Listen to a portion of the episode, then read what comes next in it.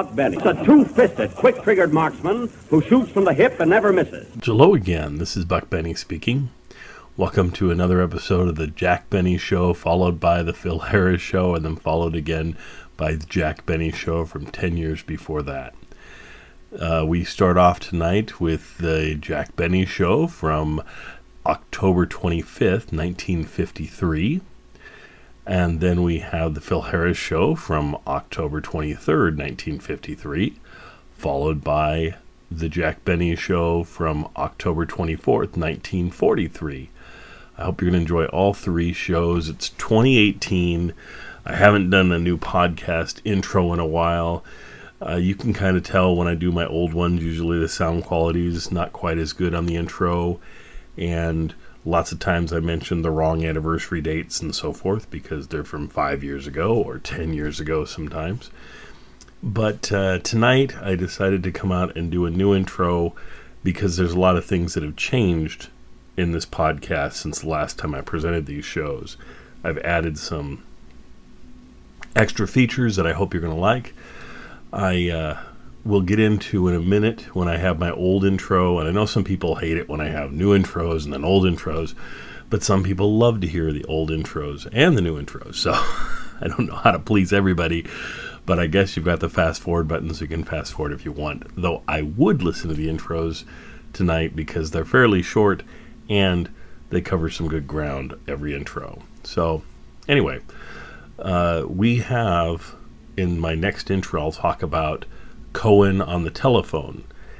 Um, I mentioned that you can get it on YouTube, but I decided to search YouTube this time, find the best sounding copy I could find. It's from 1913. So this is very, very old.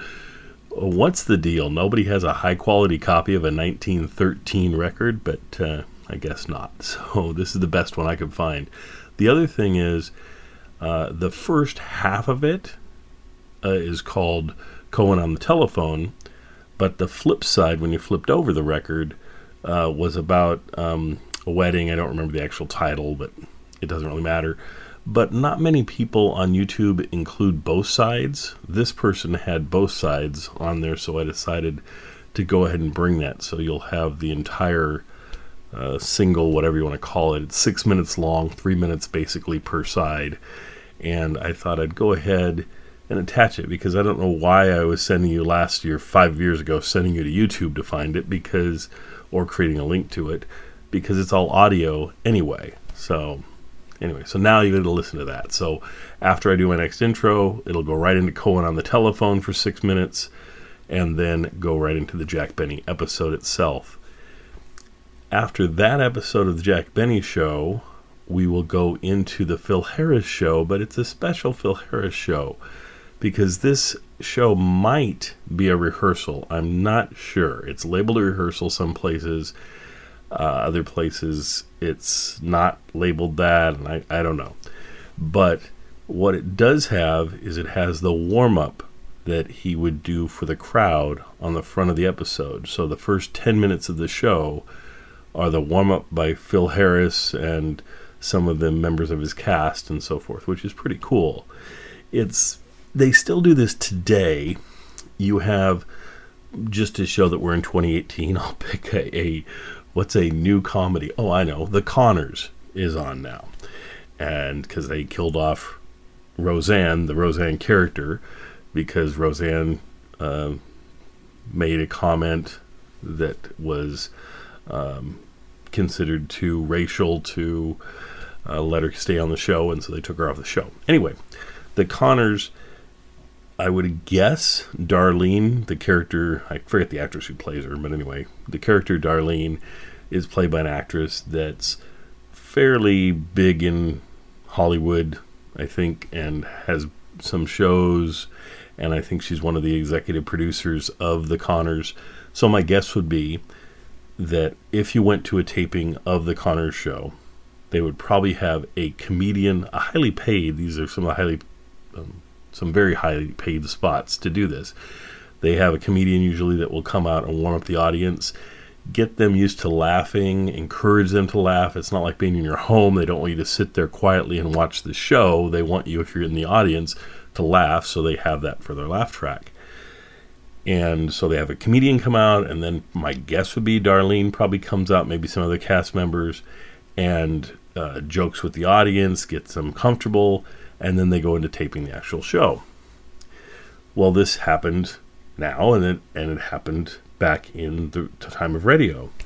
So Phil Harris would come out and joke around with the audience, talk about people who were in the audience. Uh, I think in, in, this particular night, there's some um, soldiers and things that are there, and so he talks about them a little bit. And then they go right into the episode that might be a rehearsal, might not be. But I did have a better sounding copy of it than I've ever presented before. So I chopped off that rehearsal and pasted in this one. I think it's the exact same show. If the one's a rehearsal, this one's a rehearsal. If they're neither one's a rehearsal, then they're not. But I pasted in this show because it just is higher sound quality. And so there you go. After that, we get a chance to go over to in Jack's show for another presentation of Algiers, which was presented to you uh, a week or so ago, and from 19, I don't know which season. I think the 48 season we played it, but in 1943, it's uh, presented here in about 17 minutes in. They're supposed to be skipping in things, but I think that might not be there anymore. I think it might have gotten fixed. So I'll mention skipping, but it might be okay. Uh, anyway, without further ado, let's get into all the shows. None of them are the very best sound quality we've had, but they're all very listenable. Even Cohen on the telephone is listenable for a 1913 presentation. So, without further ado, here is a wonderful presentation that I hope you're going to love. And we will see you guys next time. Oh, and in case I don't come on in the next week or so, remember everybody get out there and vote. Figure out how to vote in your state. There's a, a huge election coming up, and uh, everybody, as Americans, we should all get out there and vote. And uh, certainly, all these radio shows encourage us to do that. So, so without further ado, let's go to the shows. Enjoy. Well, hello again. This is Buck Benny speaking. Welcome to another episode of the Jack Benny Show from the 1953-1954 season. I am so excited to bring this episode to you because this episode has been a damaged episode for many, many years, where uh, a third of it was in bad shape. But I thought um, before I recorded the podcast, I would listen to it and see if the upgrade had fixed it at all.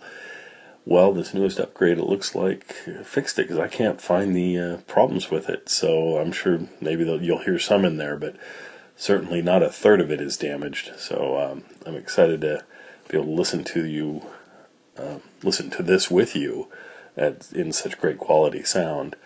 Uh, fun episode, lots of Mel Blanc in it, lots of um, uh, other folks doing doing just really some really nice work. Um, the title is, is very risque, and they do make fun of the title uh, in it about Jack uh, buys a G string. So, uh, but I'm sure with a violin you can kind of figure that out. Uh, anyway, I hope you enjoy the episode. Uh, it'll bring up one thing in here. I think it's Cohen, Cohen, Cohen on the Cohen on the telephone which they talk about it being uh, a popular record. And it was a very popular record in 1913, 1915. I think it was the first record to sell a million copies. And the thing you need to know about it is it was a record that was strictly talking. It was, um, I believe, it might have been a comedy. I think it was a comedy record um, that uh, was popular at the time. I know it's available on YouTube, so I will do a connection to YouTube so that you can listen to Cohen on the telephone and see what it was like.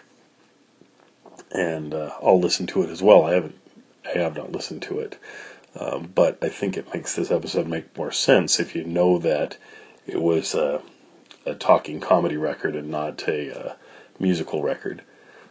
So anyway, without further ado, enjoy this fantastic episode and great sound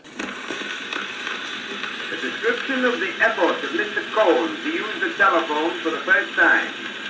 Mr. Cohen is trying to call up the manager of a certain bank who happens to be his landlord. The conversation is as follows. Hello, are you there? Hello.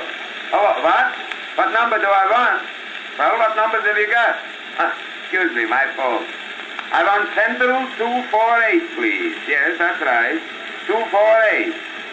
I say, miss, am I supposed to keep on saying, are you there, and hello, until you come back again? Well, don't be long. Hello, are you there? Oh, yes. Are you the bank? Yes. I want to see the manager, please. I say, I want to see... What do you say? This is a, not a telescope, it's a telephone? You're very clever this morning, ain't it? Well, do me a favor. Hang a small piece, of crepe on your nose. Your brains are dead. And if I have any more of your impertinence, I'll speak to the manager about you. I say, oh, I'm speaking to the... Oh, you're the manager. I beg your pardon. I'm much obliged. Say, Mr. Manager, I rang up to tell you that I'm your tenant, Cohen. I say I'm your tenant, Cohen. Co- I ain't going. I'm stopping here. I'm your tenant, Co- not Lieutenant Cohen. I want to tell you that last night the wind came and blew down the shutter outside my house. And I want you to send, I, I say last night the wind came and, the wind, the, not the devil, the wind, the wind. But you know what, like that. Well, that blew my shutter down outside my house. And I want you, I say it blew the shutter out, the shutter. No, I didn't say shut up. No, the shutter. The thing that goes down the front of the shop. I want you to send a carpenter to mend the shutter. I say I want you to send a carpenter to mend the shutter. To mend the, not a tremendous shutter, no. Hello, are you there? Yeah, last night the wind came and blew down the shutter outside my house. And I want you to send a carpenter. A carpenter. A, a workman, yes. You know, one of those fellows that hits the hammer with the nails. That's it. A workman. I want you to send a workman to mend the damaged shutter. I say I want you to send a workman to mend. To mend. Not two men, no, one man, two men, one man to mend the damaged shutter, to mend the, the damage. I ain't swearing at you, I'm only telling you. Are you there? Last night the wind came and blew down the shutter outside my house, and I want you to send a carpenter. A carpenter. Oh, never mind, I'll have it fixed myself. The subject of my discourse today is entitled, Do Married Men Make the Best Husbands?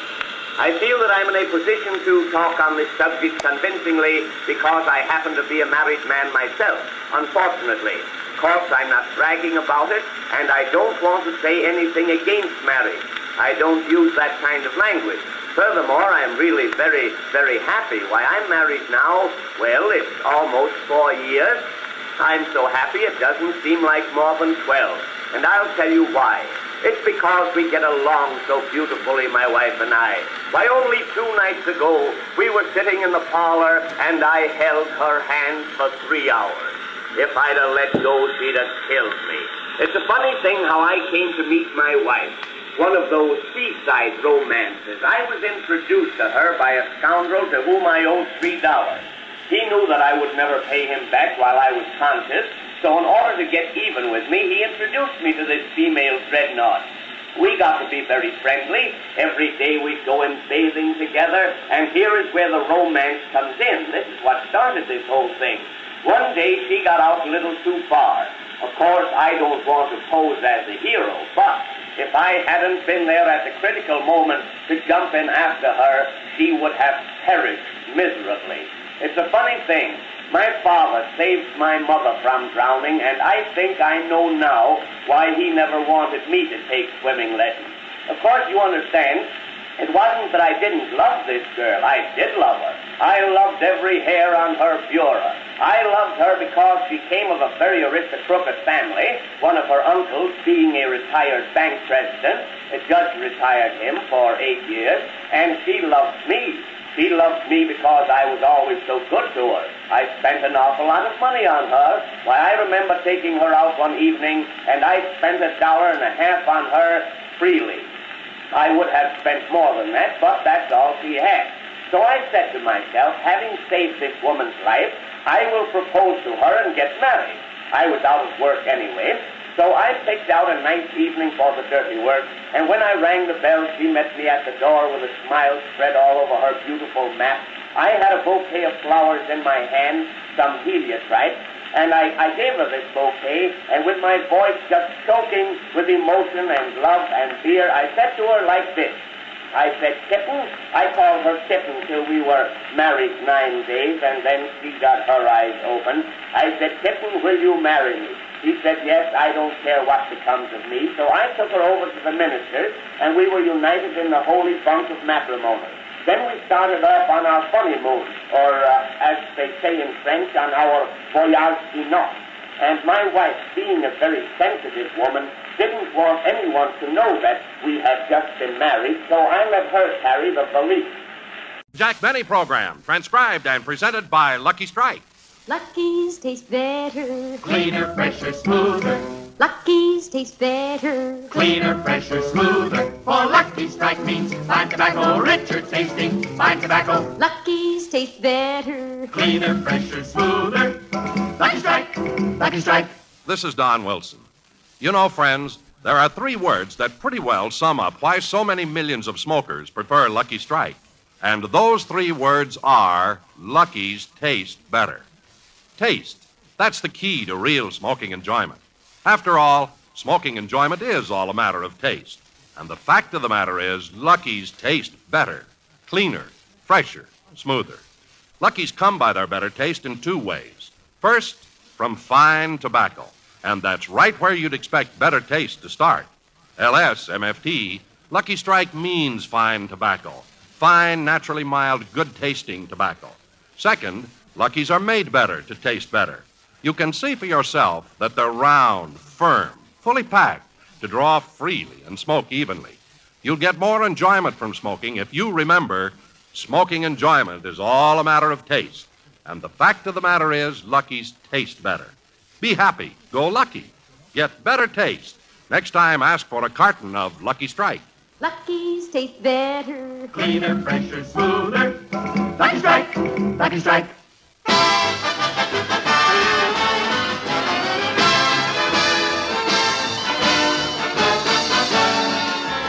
The Lucky Strike program starring Jack Benny with Mary Livingstone, Rochester, Dennis Day, Bob Crosby, and yours truly.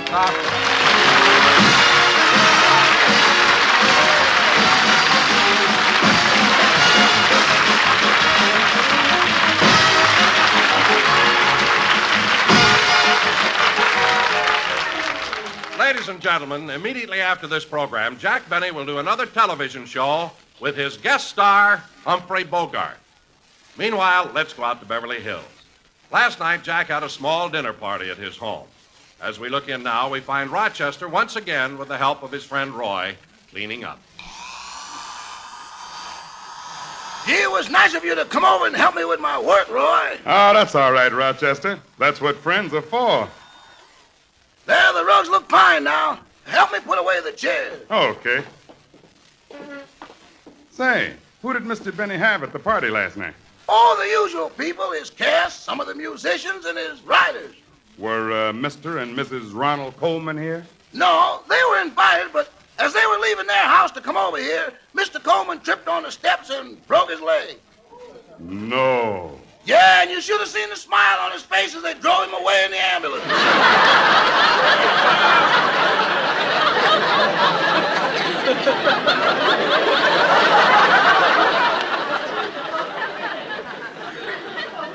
now, let's take the extra leaves out of the dining room table. Say, Rochester, who sat in this chair? Frank Remley. Why? He left his shoes under the table. Well, put his shoes in the closet. You'll have to help me. He's still in them.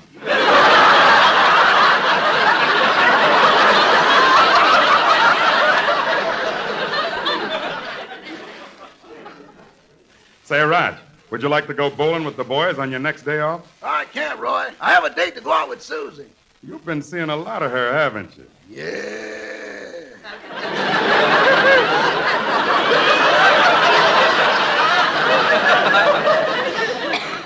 Tell me, Rochester, why don't you and Susie get married? Oh, we'd like to. In fact, I even talked to her father. But he said he won't let me marry Susie because I can't support her in the same style to which he has accustomed her to. Oh. Oh, what does he do for a living? Nothing, he's on relief. now,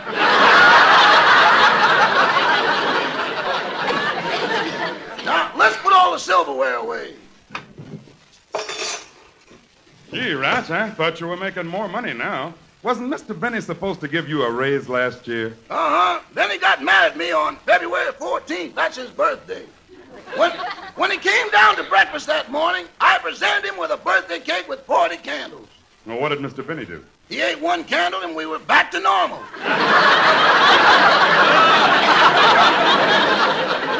And he used a silly thing like that for a reason not to give you a raise? Uh huh. Rochester, tell me something. Why is Mr. Benny so, uh, uh, shall we say, frugal? Oh, we shall, we shall.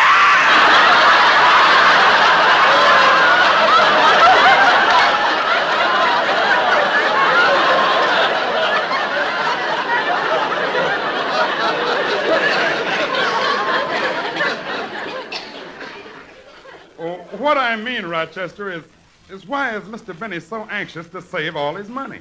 Doesn't he know that old saying? You can't take it with you? Oh, he knows he can't take it with him, but he figures if he leaves a big enough pile, he can look down and see it.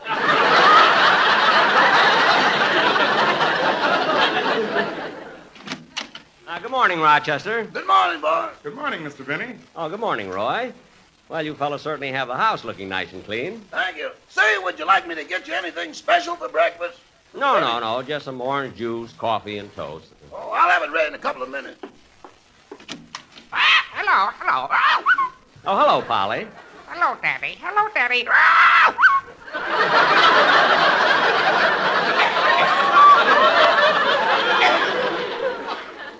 Gee, that sure is a smart parrot you have there, Mr. Benny. I know Polly is very clever. Very clever, very clever.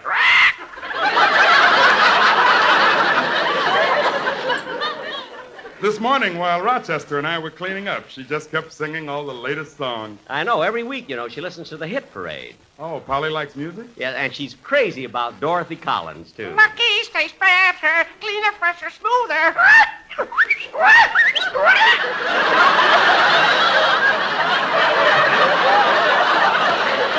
Ah. You bet they do, Polly. Uh, shall I answer the door, Mr. Benny? No, no, I'll get it, Roy. I wonder who that is at the door. Maybe it's Ava Gardner, or Jane Russell, or Marilyn Monroe. Gee, here it is 11 o'clock and I'm not awake yet. oh, well. Coming, coming. Hi, Jack. Oh, hello, Bob. Come on in. Bob, I wasn't expecting you. Hello, Bob. Hello, Bob. Hello, Polly. Say, Jack, I came over to see you on a uh, rather personal matter. Now, look, was- look, look, Bob. If it's about that raise in salary, I can't. Oh, no, no, no, Jack. I'm perfectly happy with what I'm getting. Well, good, good. Now, what is it? What is it, Bob? Well, Jack, one of the gimmicks on my afternoon television show is sort of a quiz, and you can help me out. How? Well, you'll stand behind a screen where no one can see you, and you'll play something on your violin. On my violin? Mm-hmm. Hey, that's great. And the contestant will try to guess what song I'm playing. No, what instrument?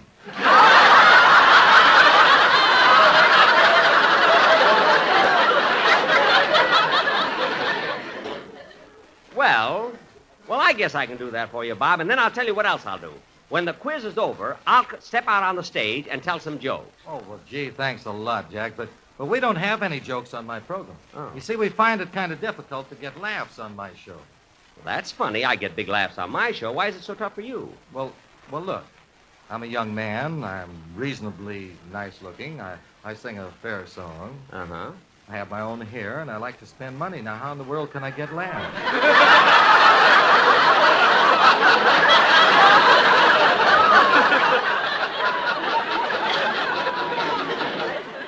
Gee, I never thought of that. The mail just came, Mr. Benny. Here it is. Oh, thanks. Let's see, these are all bills. This looks like an advertisement. Let's see what this ad is. Hmm, it's from the Book of the Month Club. They've been trying to get me to join that for years, you know. I wonder if I should. Oh, that's a good setup, Jack. You get all the latest books.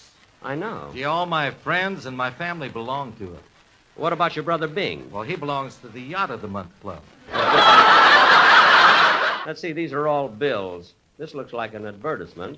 Let's see what this ad is. Hmm, it's from the Book of the Month Club. They've been trying to get me to join that for years, you know. I wonder if I should. Oh, that's a good setup, Jack. You get all the latest books. I know. Gee, all my friends and my family belong to it.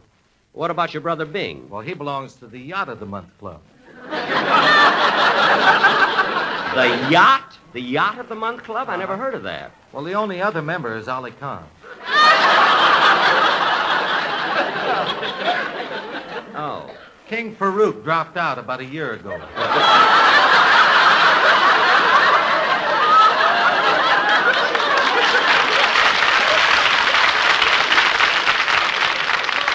You can get laughs on your own show. Don't worry. Say, Mr. Benny, your breakfast is ready. oh, thanks. Bob, would you like to join me? Oh, no, thank you, Jack. I just had mine. Good, good. Say what?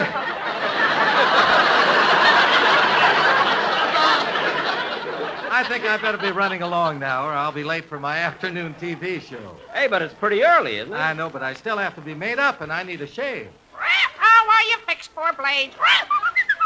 Hey, gee, she knows the Gillette commercials. Knows them, she does them. Oh, so that's where she goes every Friday night. well, so long, Bob. See you at rehearsal Saturday, huh? So long, Jack. So long. Oh, Mr. Benny. Yeah. Well, Roy and I have finished cleaning up the house, and Roy's about to leave, and, well, I thought you might want to show your appreciation. Oh, yes, yes. Oh, Roy, Yes, Mr. Benny. I want to thank you for helping Rochester. And here, this is for you. One, two, three, four, five. Five, Mr. Benny? Yes. Bring your friends. They might enjoy the broadcast, too.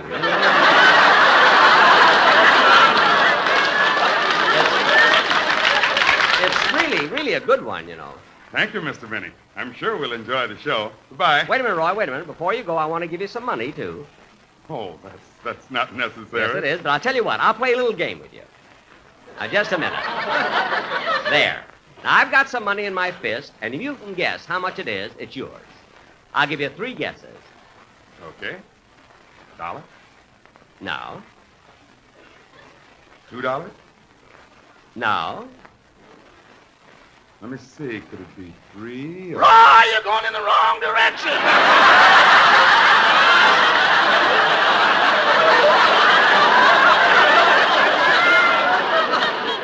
He is not. I've got a $5 bill. Here it is, Roy. Well, thank you, Mr. Benny. Thank you. You're welcome. Goodbye. Uh, see you next week, Rochester. Goodbye, Roy. Mr. Benny, may I say something personal to you? What is it, Rochester? Well, I'm convinced you're getting more generous all the time. Really? Yeah, I'll never forget the first time you played that game with me. I never guessed how much you had in your fist. Let's see. What did I have? Three francs, four yen, and a peso. Oh, yes. I did a lot of traveling that year. I, uh, Rochester, I forgot to ask you, were there any phone calls for me? No, but while you were asleep, a policeman from the Beverly Hills Traffic Division came to see you. He'll be back later. He wants to see you personally. Oh, my goodness. What do you want? Well, the city wants to put parking meters in front of your house. Well, why does he have to see me personally? Well, they want you to take yours down first. How do you like that? A rich city like Beverly Hills can't stand a little competition. Well, anyway, if there are any other calls for me, Roch, I don't want to be disturbed. Oh, are you going to take a nap? No, I'm going into the den and practice my violin. Oh, boss, you promised me you wouldn't do that until my day off. I know, but this is an emergency. Now, Bob Crosby wants me to play it on his television program, and. Uh... Want me to tell them that you're not in? No, no, I'll get this one. Hello? Hello, Jack. This is Don Wilson. Don. Don, what's the matter with Jack, Jack, I'd like you to hear the commercial for next Sunday's show. Don, you sound so peculiar. What's wrong? I exhaled and let out all my breath. Well, why'd you let out all your breath? I had to. I'm calling from a phone booth. Wait a minute. Don. You you can fit into a phone booth. I know, but the Sportsmen Quartet's in here with me. Oh, well, Don, look. I, I can't hold it much longer. Hit it, fellas.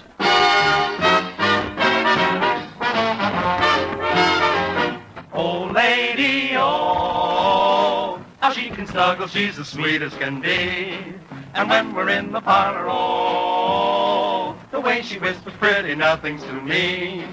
All I can do is holler, oh, it isn't what she does, but oh, the clever way she does it, especially when she meets beneath the moon above. Sweet cookie, oh, what'll I do? The way she sends me with her go-get-em eyes and puts me in a flurry, oh, doo-doo-doo, the way I fall for all her beautiful lies. Believe me, I should worry, oh, oh, oh, oh, oh, the way she feeds me taffy, oh, I think she'll drive me daffy, oh, oh, oh, oh, how my super sentimental, wonderful sweetie can love.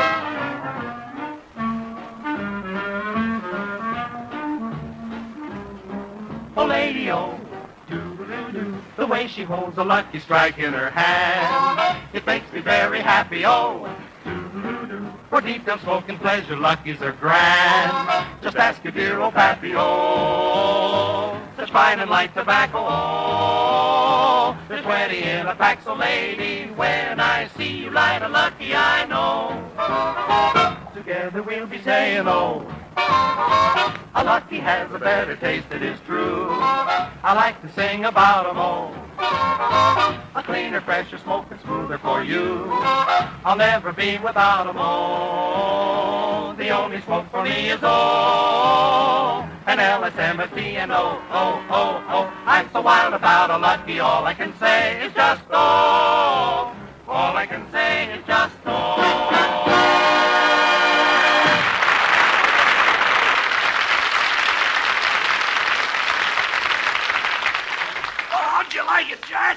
Oh, fine, Don, fine. Now, for heaven's sakes, take a breath. Oh, thank goodness.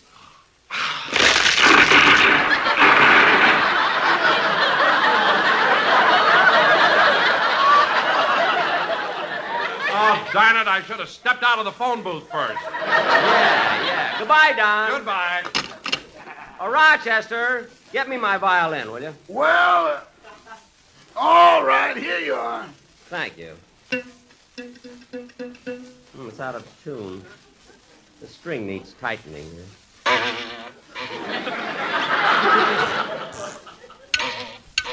needs more tightening. oh, darn it, I broke it. And I haven't got another string in the house. Well, I guess you won't have to. We won't be able to practice today. You were so happy you couldn't get your line right.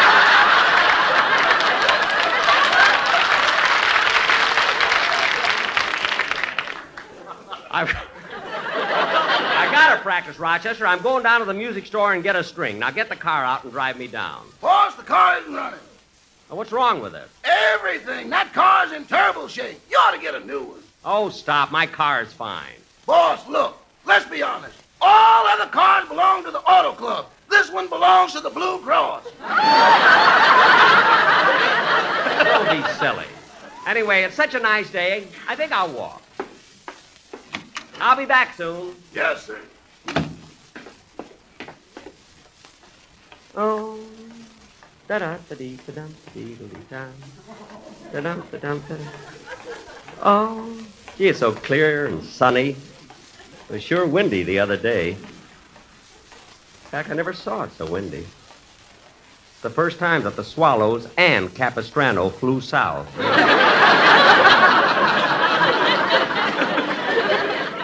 Oh, ba bum ba bing ba bum ba beedly doo. Da-dum-ba-bum-ba-bum. Oh, oh, there's that pretty French nursemaid who works for the people on the corner. She's wheeling their baby. I'll catch up to her.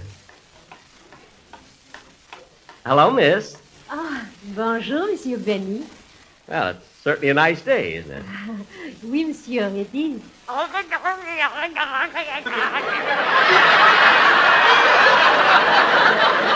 Oh, what a cute, what a cute little baby.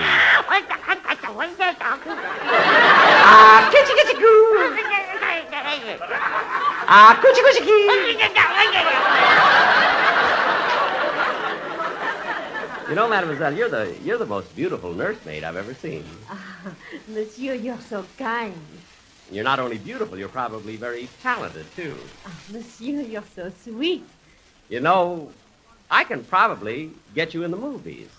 Monsieur, you're so corny.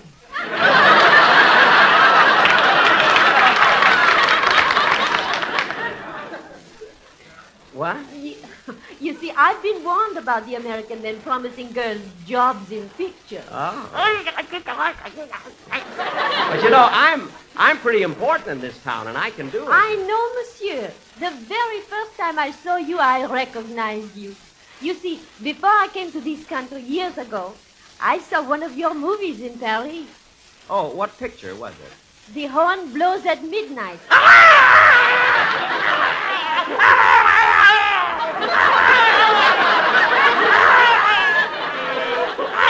What's he crying for? He never saw it. now be a good baby. Monsieur, I think it is time to take baby home. Oh, well, goodbye. Goodbye, baby.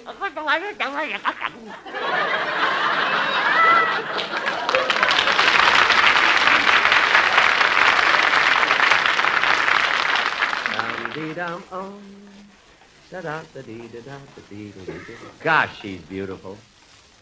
And the baby was such a cute one, too. But it's amazing how much he looks like my parrot.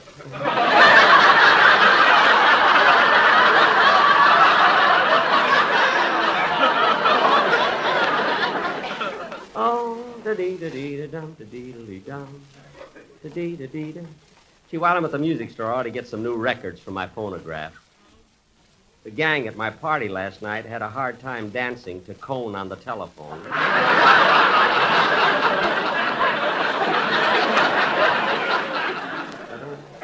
Gee, I hope it doesn't take too long in that music store. I have to go home and get dressed for my television show tonight.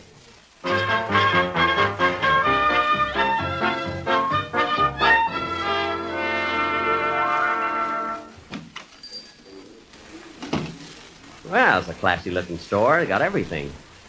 All kinds of musical instruments, radios, television sets.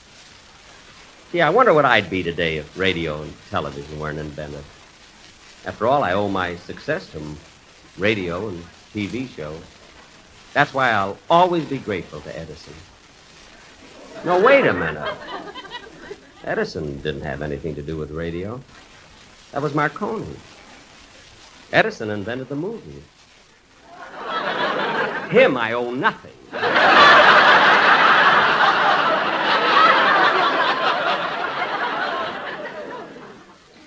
I wish someone would wait on me. I wonder if that man is a salesman there. I'll ask him. Excuse me. Uh, yes, sir. Can I help you? Yes, I want to buy a string for my violin. Oh, you get those in the musical instrument department. I- I'm in charge of the phonograph records. Oh, good. That's the one one of the things I'm here for too. Some new records. Oh, well, then you're in luck. Uh, we just got some very excellent ones. Now, let's see. Uh, oh, here's the record I'm looking for. It's the Boston Philharmonic Symphony Orchestra's rendition of La Toldalana de Pontrero.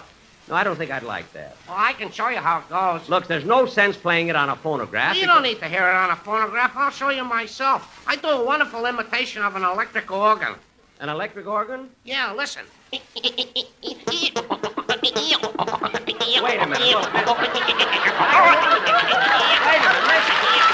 a minute. Look at that. That didn't sound much like an electric organ to me. Well, I wasn't plugged in.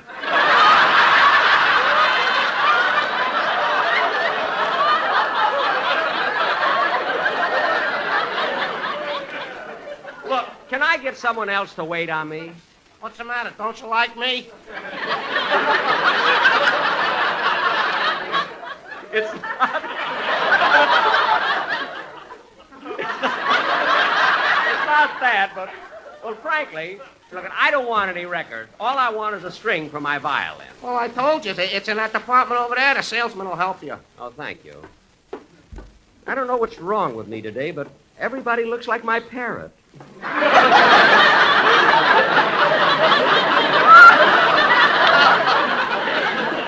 Oh, this man here must be the salesman. Oh, mister. Mister. Yeah!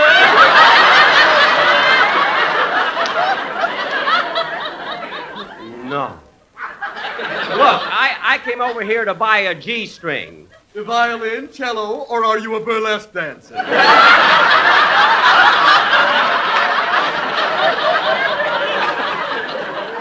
For my violin. Don't you recognize me? Hey, let's see. Are you Jascha Heifetz? No. Mischa Elman? No. Why, Evelyn, how you changed! Look, I'm not Evelyn, I'm Jack Benny. Eh, Jack Benny, the radio and television comedian? Yes. Well, what a coincidence. My ex-wife thinks you're so funny. Your ex-wife thinks I'm funny? Yes, that was the grounds for the divorce. the judge even awarded me the custody of the children. Look, I didn't come here to discuss your private life. All I want is a string for my violin. All right, all right. Here, that'll be two dollars and a half. We'll charge it. You have a charge account here? Yeah, just look under Jack Benny. You'll find it. Here, let's see. Yes, here it is. Jack Benny, 366 North Camden Drive. Say, you owe us 89 cents. What for? Going on the telephone.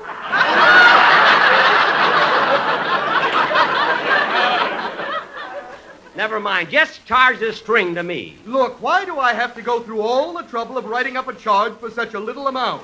Why don't you pay cash? Because I want to charge it. Now write it out. I'm not going to. Now wait a minute. Why is it I get along with everybody else, but the minute I meet you, there's trouble? Because I don't like you. Well,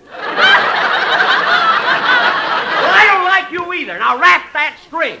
It'll be a pleasure. That's better. I'm going to wrap it around your neck. That settles it. I'm getting out of here. And if I ever meet you again. You will. I'm warning you that there will be so much trouble.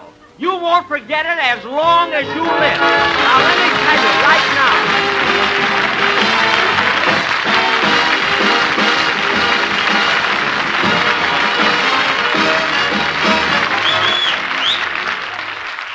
Ladies and gentlemen, I'll be back in a minute to tell you about my television show, which goes on immediately after this program on the CBS television network with my guest star, Humphrey Bogart.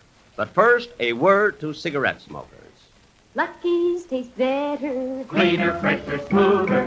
Lucky's taste better. Cleaner, fresher, smoother. For Lucky Strike means fine tobacco, richer tasting, fine tobacco. Lucky's taste better. Cleaner, fresher, smoother. Lucky Strike, Lucky Strike. Friends, have you smoked a fresh cigarette lately? You have if you smoked a Lucky, because the American Tobacco Company, the makers of Lucky Strike, know how vitally important freshness is to the taste of a cigarette.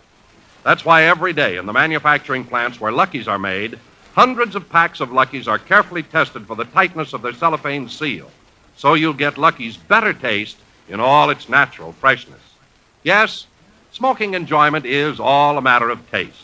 And the fact of the matter is, Lucky's taste better, cleaner, fresher, smoother. There are two things that account for this better taste. First, fine tobacco. Fine, naturally mild, good tasting tobacco goes into Lucky Strike. Then, Luckies are made better, made round, firm, fully packed to draw freely and smoke evenly. So, for a better tasting, fresher tasting cigarette, light up a Lucky. You'll agree smoking enjoyment is all a matter of taste. And the fact of the matter is, Lucky's taste better. Be happy. Go Lucky with a carton of Lucky Strike. Be happy, go lucky, get better taste today. Yes, ladies and gentlemen, in just 30 seconds, I will be doing my television show over the CBS television network. And I will have as my guest star Humphrey Bogart. so good night, folks. See you in 30 seconds.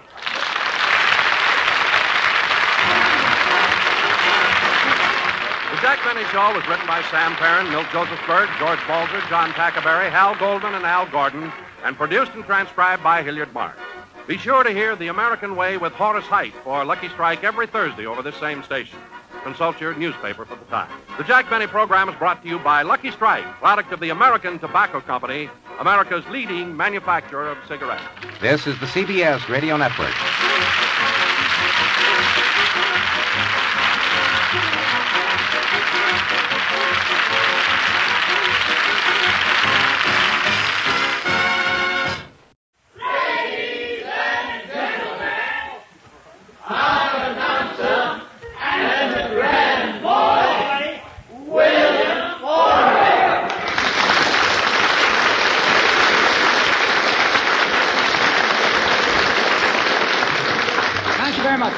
Gentlemen. First of all, I'd like to welcome you good people here on behalf of our sponsor.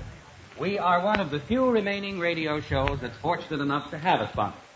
So, uh, if you enjoy yourself during the next half hour, you could do all of us a big favor if you would, and that is sometime this week, stop by your neighborhood RCA Victor dealer and pick up a 27-inch television set or a record player or something, because we'd like to be working up here next year at this time. Well, as you know, maybe you do not know, but this year we are starting a new time. We're heard now on Friday nights on NBC, immediately following Bob Hope. And as you know, in addition to a new time, Phil's on his own this year, out for himself. So what do you say we all get together and give a real rousing welcome to a real swell guy, the man who discovered the South, Phil Harris. Let's hear it.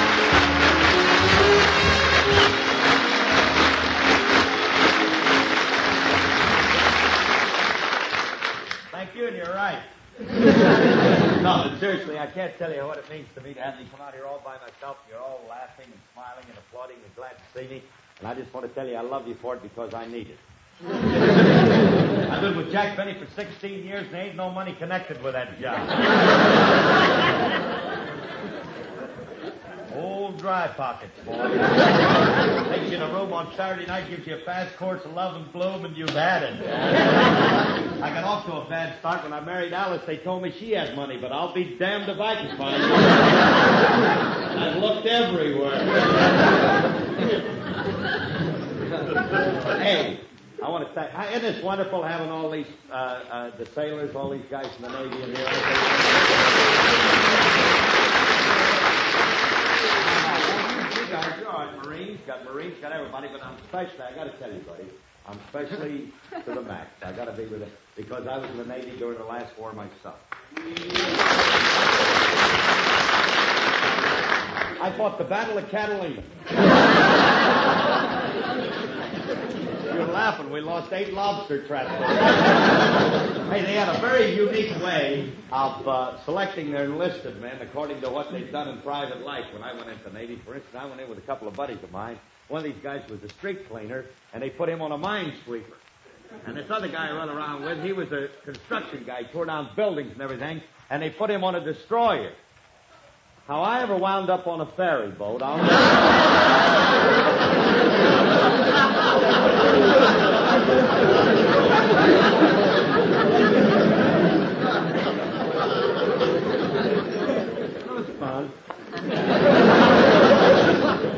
you hear the story about the guy walked the barber shop? The guy walked the barber shop, walked up. To the barber says, "How many head of him?" The barber says, three. The guy went out. He don't come back. Next day comes in again. He says to the barber, "How many head of him?" The barber says, three. The guy goes out. He don't come back. Now the barber's getting nuts, you know. He's on his feet all day and they're clicking to them scissors, you know, and standing. And uh, some of them Bakersfield guys coming. So this guy says, uh, calls the bootblack uh, over and he says, say, the barber says to bootblack, he says, every day there's a guy comes in here wants to know how many ahead, and he says, I tell him he goes out, he don't come back. He says, if he does it tomorrow, follow him. I want to know. Next day, the guy comes in, walks up to the barber, says, How many ahead of me? The barber says, Three. The guy walks out, the bootblack follows him, comes back in about 20 minutes. The barber says, Where'd he go? Where'd he go? Bootblack says, To your house.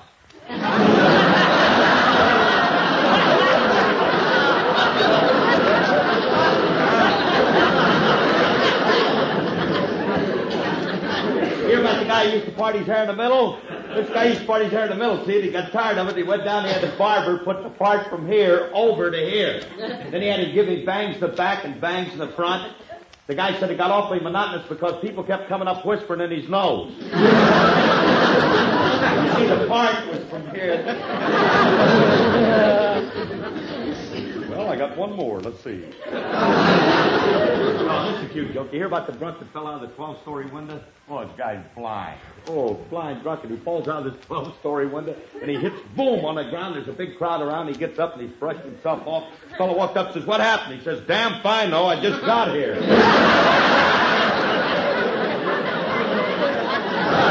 You'll be all right.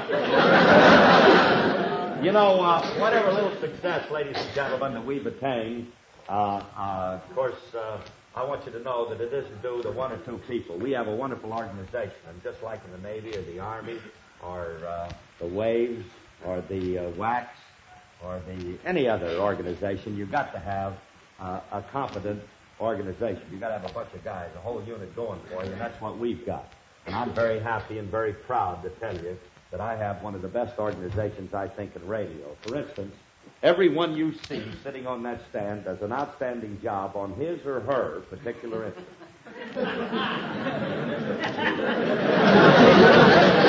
see, there's things that I know that you don't know.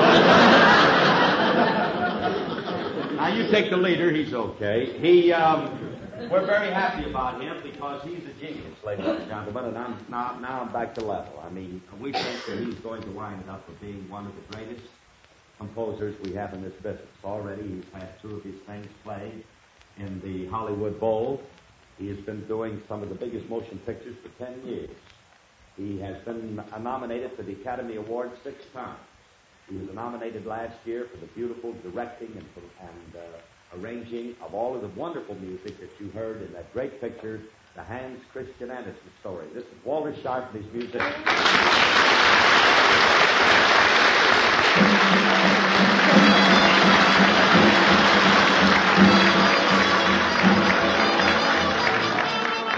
You think that Navy's rough, huh? Oh.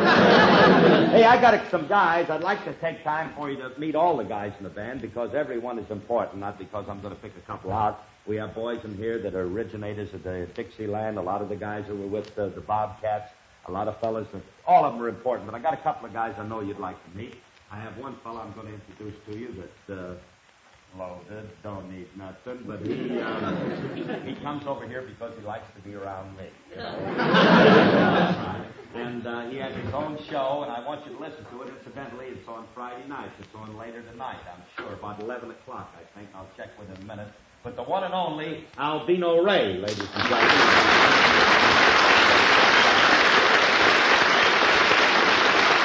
What time is it, 11 or 10.30? 10? 10 on KNBH. I want you to catch that show. He's on with the King Sisters, and they do a beautiful job. So if you're around the television at 10 tonight, you tune in on NBC. Here's a guy that worked with my father. And uh, Dad used to tell me about him. He says, Phil, he said, this boy has a terrific embouchure, and uh, I think if we can ever get him out of the circus, he might amount. So, since that time, he went on to great heights. His records, now, ladies and gentlemen, are collector's items. Some of the records that he made years ago, and the ones that he made now. No, I'm not kidding you. And the ones, of course, he does a little touch-up job here, but no. the one and only Red Nichols and his five pennies.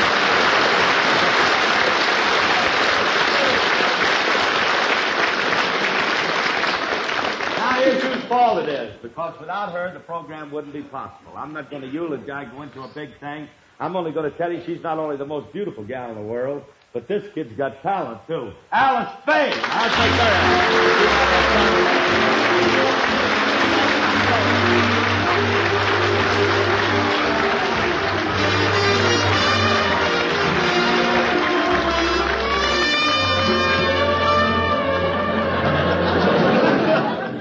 Marlon Brando.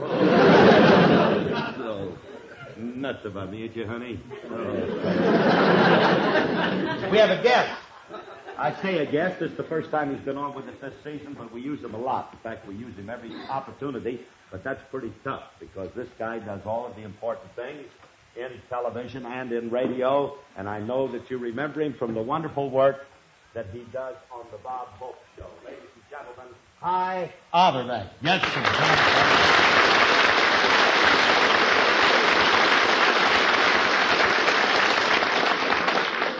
Well, you might be a little young and too good looking for this show.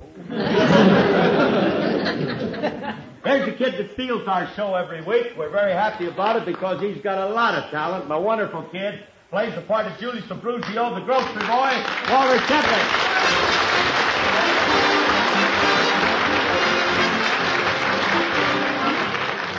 Have a newcomer to our program. Very happy. He's very important. He's made a lot of pictures. I know that you've seen some of his pictures recently on television.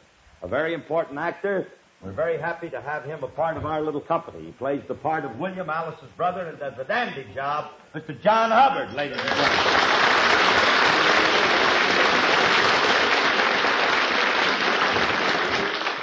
Those wonderful singers that make all those commercials on the Benny Show been with us ever since we started. The Four Sportsmen, ladies and gentlemen.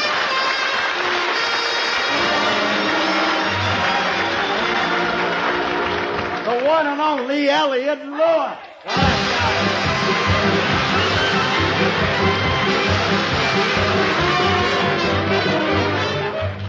So much for coming. Thank you guys for coming in to see us. I hope you enjoyed the show. And if you do, for God's sake, laugh, will you?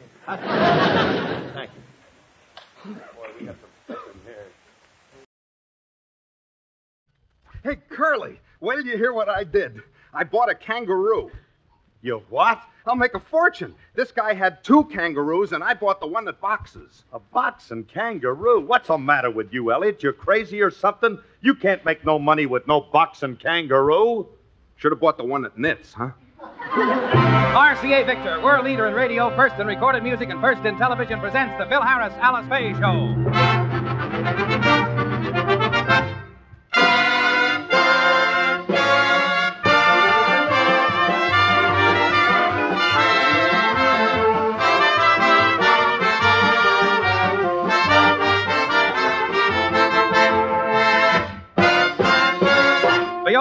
Here is the Phil Harris Alice Faye Show, transcribed, written by Ray Singer, Dick Chevillat, and Ed James, with Elliot Lewis, Walter Tetley, John Hubbard, Jeanine Roose, Ann Whitfield, Walter Scharf in his music, and yours truly, Bill Forman. Tonight's little aberration is aptly titled How to Repair a Living Room, or There'll Be Lots of Sand for the Concrete Mother. I'm Coming Home with a Load. First, a word from RCA Victor. It costs less than ever to enjoy your favorite music with RCA Victor's new 45 extended play records. These exciting new records bring you twice as much music, up to 15 minutes per record, for as little as $1.40. And because the new 45 EPs bring you more music for less money, they make the Victrola 45 phonograph a better buy than ever. RCA Victor's 45 is the simplest, most dependable automatic phonograph ever made. It's all play and no work. You just load up to 14 records, press a button, and settle back for up to two hours of your favorite music. Visit your RCA Victor dealer tomorrow. Ask him to show you the Victrola 45 automatic phonographs with a famous golden throat tone system and the new Victrola 45 attachment that's budget priced at $16.75. Listen to them all with the economical new 45 extended play records by RCA Victor, cornerstone of home entertainment for three generations. And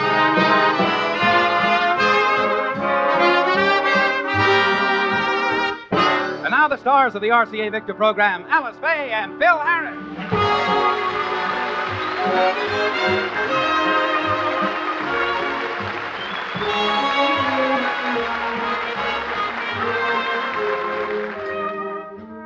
It's morning in the Harris household, and Phil, shy, modest, and retiring, is singing as he heads for the kitchen.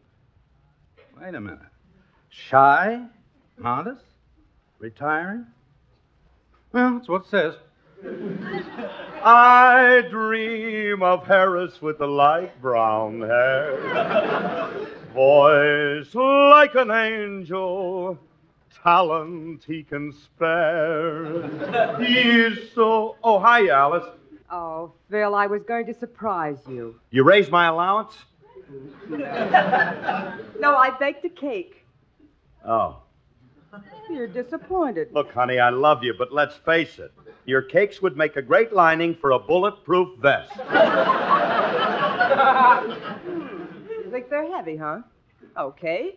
I'll take this one out of the oven and show you. Hmm, The idea of saying my cakes are heavy. Well, this one's as light as. Phil, Yeah? help me lift it out of the oven. Too much to lift alone, huh? no, it isn't either. It's just stuck. I tell you, my cakes are not heavy. Okay, they're not heavy. But how come we got the only stove in town with bow legs? Phil, I think my cake looks beautiful. But, honey, it's lopsided. It's higher on one side than the other. Well, that's not the fault of the cake. The floor slopes down. The floor. Oh, kid, you've been standing over this stove too long. Well, it does. Ever since you and Elliot bounced that derrick around the living room, this whole side of the house slopes. Hey, you want to know something? You're right. I'd better go outside and have a look. I'll get out there and crawl under the house and examine it. Be careful, Phil. You be careful. While I'm under the kitchen floor, don't drop that cake. Uh, I'd better go with you. Maybe I can help. huh? Okay, come on. I know there's an opening outside here somewhere. It should be right around. Yeah, yeah, there it is. I'll just take the screen off and crawl through. Uh, nah, that ain't gonna work. I can't make it through there. My shoulders are too broad. Maybe you can get through, Alice. I don't think so, Phil. My hips are too. I'll make it. it is a tight squeeze. Yes, yeah. Hey, wait a minute, honey. I'll grab your feet and give you a little shove. Come on. Just a little more and you'll make it. Just. Hi, Curly. Oh, hello, Ellie. What you got in your hands? Alice's feet. What happened to the rest of her? I'm shoving her under the house.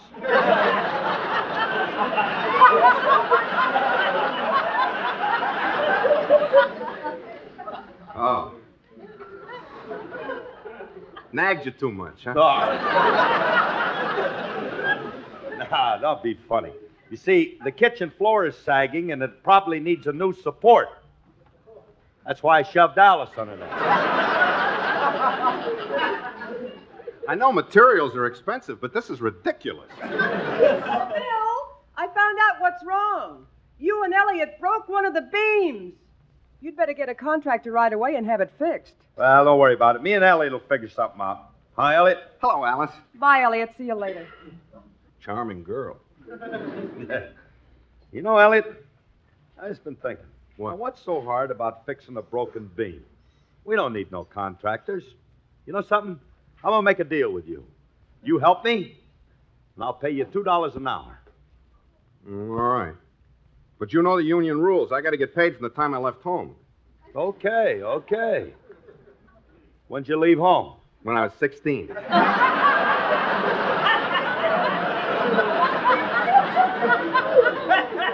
Uh, the way I figure that's uh, 18 years at $2 an hour.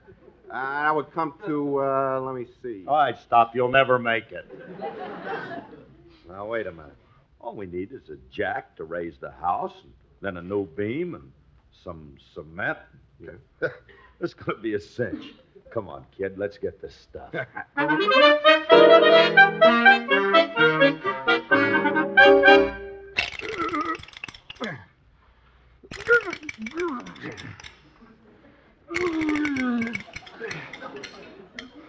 Curly.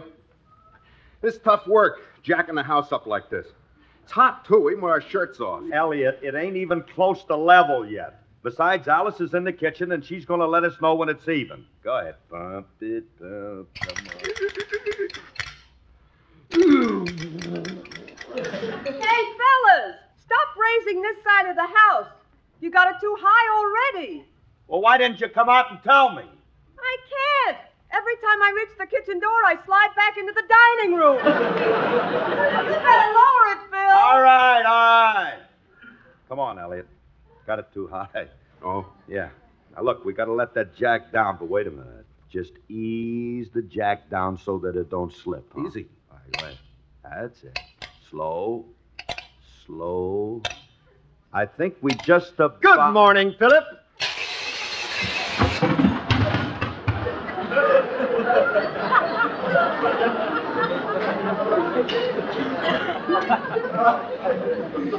I think I'll scalp him.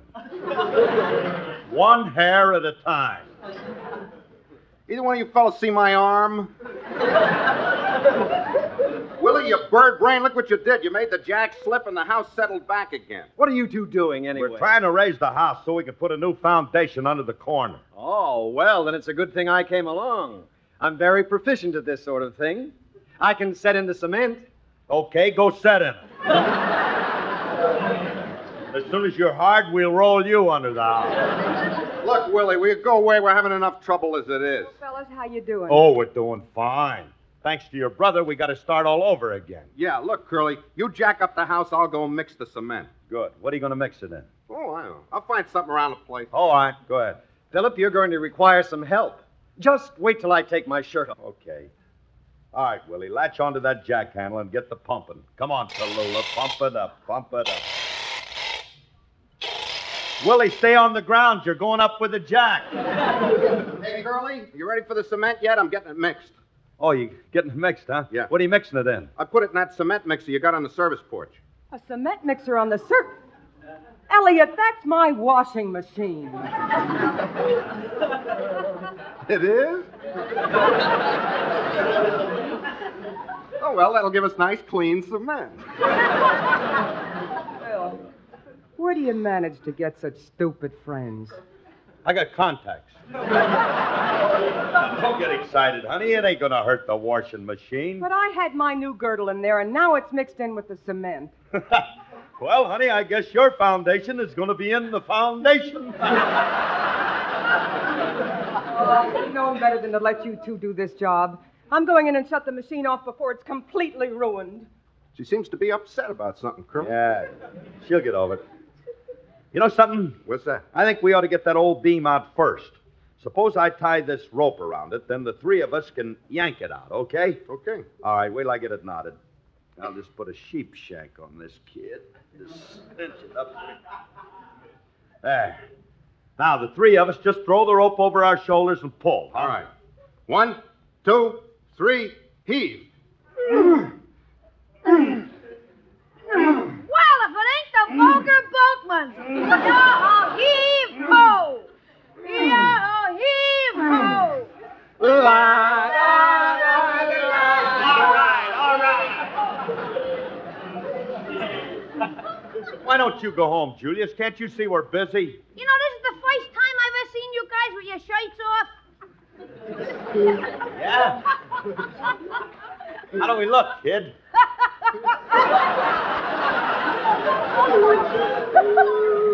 What's so funny? You look like tree halibuts in a snowstorm. Now, where were we? We were trying to pull the beam out with the rope. Oh, yeah, yeah. Why don't you crawl into the house and knock the beam out with a sledgehammer? Because we're too big to fit under the house, that's why. And where are we going to find somebody stupid enough? Don't you look at me like that. I ain't climbing under no house. Philip, I have an excellent idea. Great. I'll pack your bags. Julius has his truck here. Now, why don't we tie the rope to his rear axle and pull the beam out that way? Julius has a rear axle? I believe he means the truck, Curly. I sort of liked it better the other way. Well, what do you think, Philip? Well, let's give it a try. What can we lose? Is it okay with you, Julius? Certainly. Give me the rope. I'll tie it to the truck. No, never mind. I'm going to tie it on. I'm going to make sure it's good and tight. Oh, sheepshank this kid, too.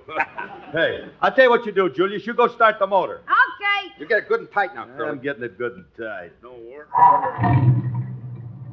There. Okay, Julius, let her rip. Julius! Julius, stop the truck! Julius! Hello, Elliot. Bye, Alice.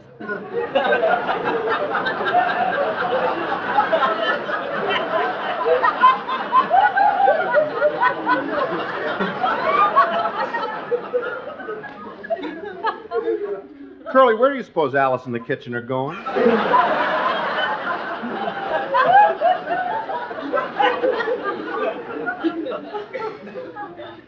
You know, my mother told me they'd be days like this. I remember once she said to me, Philip, she says to me, someday you'll be standing in the driveway and Alice in the kitchen will go by. She said that, huh? And when that happens, she says, listen closely because she'll be standing in the window singing a verse and two choruses of Tosti's Goodbye.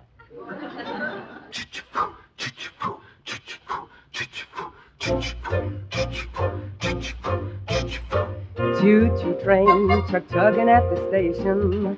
Choo-choo train, conductor pull the cord. Choo-choo train, you know our destination. All aboard. Choo-choo train, chug chugging out by Jiminy. Engineer, toot toot toot toot toot.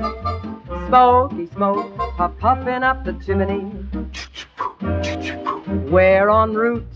Porter fix the room, and Porter bring some ice. Porter get a broom, sweep out the shoes and rise. Porter, thanks a lot, you've been so very nice. Porter, tell you what, here's a quarter. Shoo shoo, Porter. Choo choo train, please pardon us for hiding. I'll explain, in case you didn't guess. Choo choo train, it's heaven to be riding.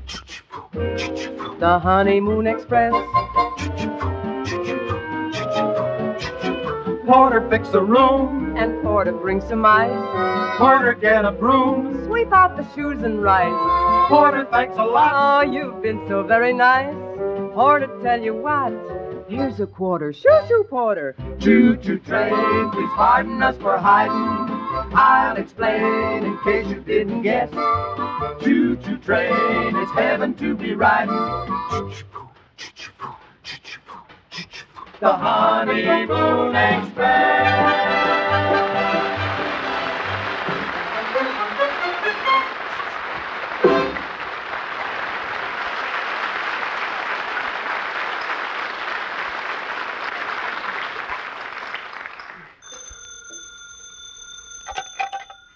Hello. Yes, this is Mrs. Harris. Oh, Mr. Strong, your men did a beautiful job repairing the house. Yes, yes, everything looks fine. The paper hanger? He will? Tomorrow morning? Oh, well, I'd better get downtown and finish selecting the wallpaper. Well, thanks a lot for calling, Mr. Strong. Goodbye. Who was that, honey? Mr. Strong, the contractor. And you'll be so happy to know that when you and Elliot got through fixing the beam, it only cost another $3,800 to fix the rest of the house. Well, that seems pretty reasonable. Don't it, Elliot? Oh, sure, as long as you put it in a charred barrel and rock it once a month, there's a chemical reaction. Elliot. What's the matter? Hey, Alice, wait a minute. Where are you going? Downtown to do some shopping. And Phil, Yeah, honey. while I'm gone, don't fix anything. Please. We won't, baby. We'll just sort of stand around. Stand around quiet, huh? What's the matter with her? Ah, she's a little burned up. Contractor charged her thirty-eight hundred bucks. For one little beam? Yeah. Of course, he threw in the windows and the door and put the kitchen back where it was. I'd have done it for half. yeah. Hey, I'll get that. Look. All right. Yes? I'm from Kerwin's decorating shop. I got some wallpaper for you. Okay, buddy. Put it down over there. Say, uh, this is where Alice Faye lives, isn't it? That's right. Could I get her autograph or something? Yeah, you could, but she's out right now. Oh, darn it, I never have any luck. I'm, uh, Phil Harris. You know, I'm kind of anxious to see her in person. I'm a fan of hers. I'm Phil Harris. Gee, when she sings them love songs, it's like she was singing them straight to me. Hey, buddy. I'm Phil Harris. You told me three times. Do you know Miss Faye, mister? Of course I know her. I'm related to her. Well, you ought to be proud, mister. You sure got a beautiful daughter.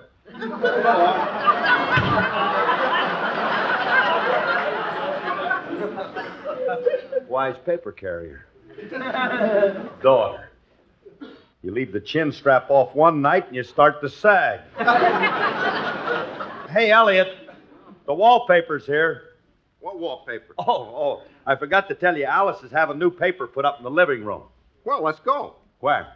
Let's start putting up the wallpaper. Okay, I'll go. Wait a minute. Not so fast, Cleet. Curly, what's the hanging wallpaper?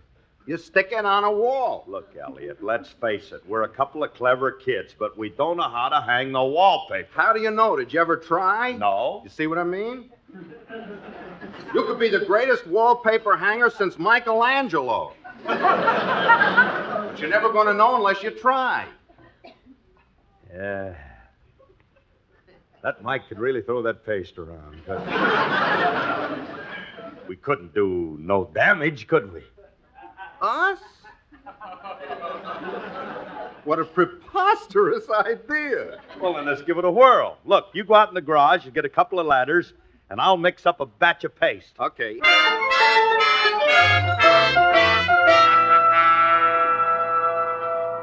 Hey, Curly, I don't want to say anything, but ain't this kind of funny paper for a living room?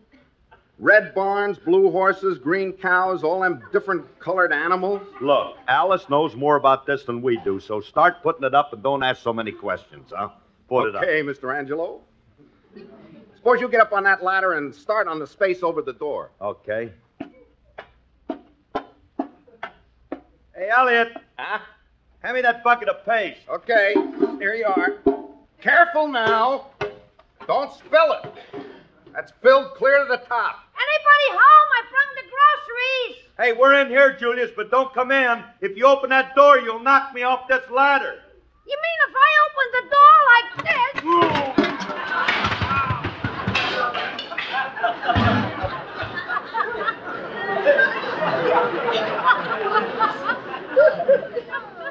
I'll knock you off the ladder like that.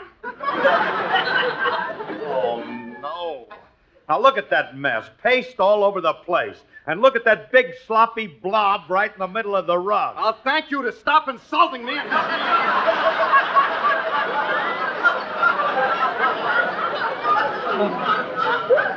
Look at me. I'm covered from head to foot with white paste. What are you laughing at, you knothead? He looks like the bride on top of a wedding cake. Curly, do something. Get this paste off of my face.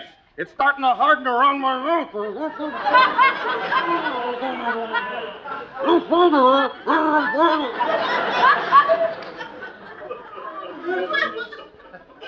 Are you through talking, Elliot? I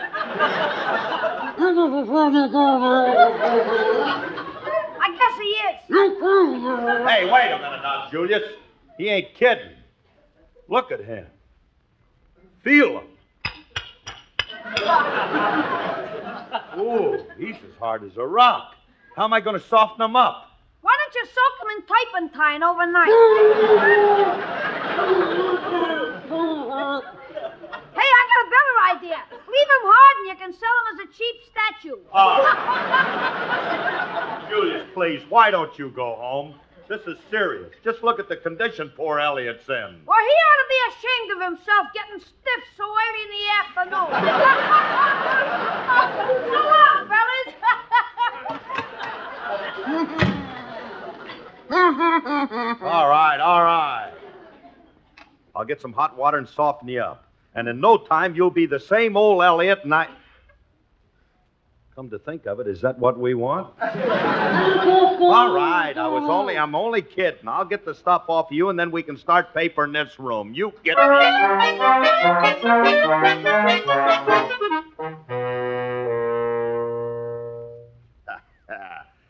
Ah, there she is, Elliot. All papered. Yep. All done, man. Hey, look at it. Mm-hmm. Looks pretty, too, don't it?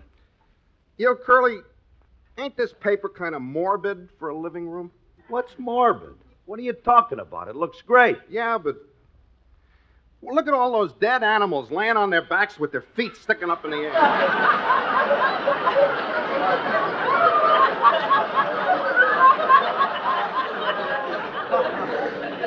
What are you, crazy or something? There ain't no de- Elliot, you flea brain, you put that paper on upside down. oh, now, we're never going to be able to get it off. What am I going to do about Alice? Teach her to walk on her hands? It's a good thing you didn't do the whole room. Look at my side. Looks fine, don't it? I can't tell. It's too dark to see. You know, that wallpaper sure darkened up the room. That's just because the shades are down. Go over to the window pull up the shades. Okay.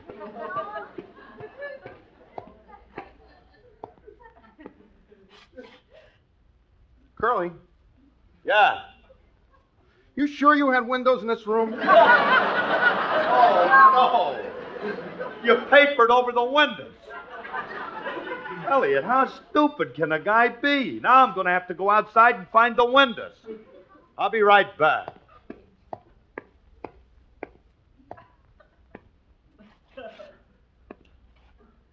Elliot. What? I won't say nothing about your windows if you don't say nothing about my door.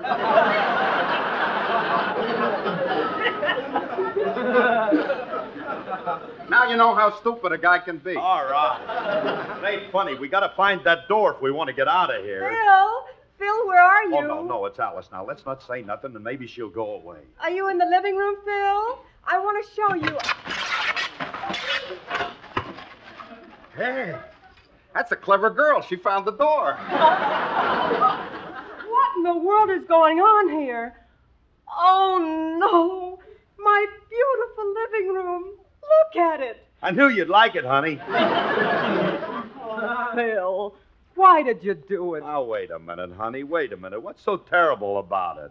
We'll trim the paper off the windows and get the paper off the door And give the animals some vitamins so they stand up.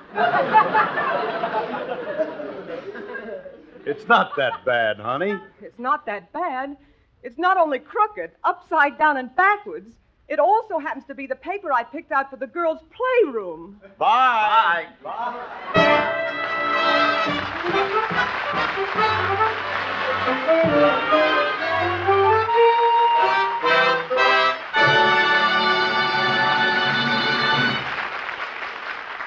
Alice and Phil will be back in just a moment.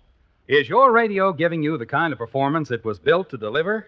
If not, you may need a new tube. Here's how to tell. Listen a moment.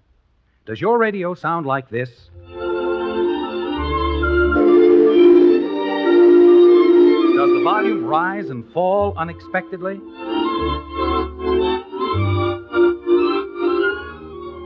Is there an annoying hum in the background?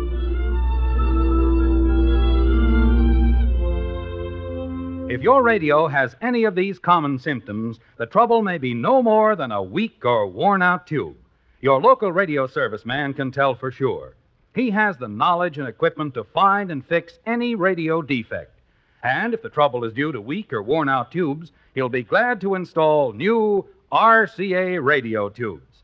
As most experts will tell you, RCA radio tubes last longer, yet they cost no more than ordinary tubes.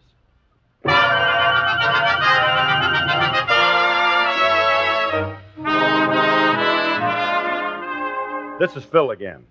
Last year, motor vehicle accidents led the list as the nation's number one accident killer. Too many of us still think of accidents as striking only the other fellow. We forget that each of us could be the victim of an accident through our own thoughtlessness or carelessness. So, no matter where you drive, drive carefully. Thank you and good night. Good night, everybody.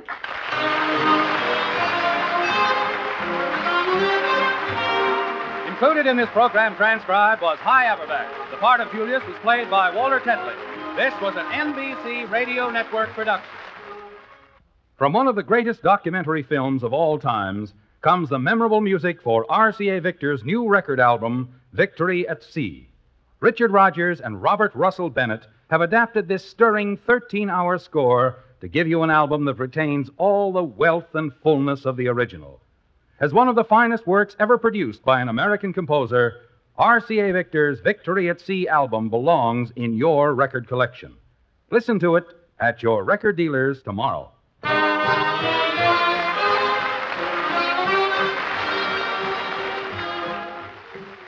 Engineers, does your present job give you all RCA's career advantages?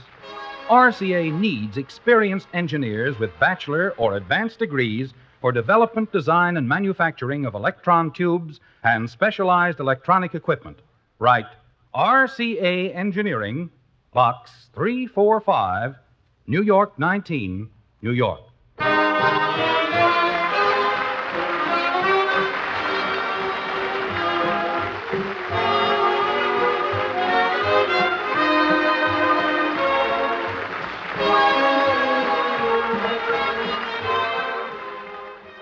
Now it's John Cameron Swayze and the news on the NBC Radio Network.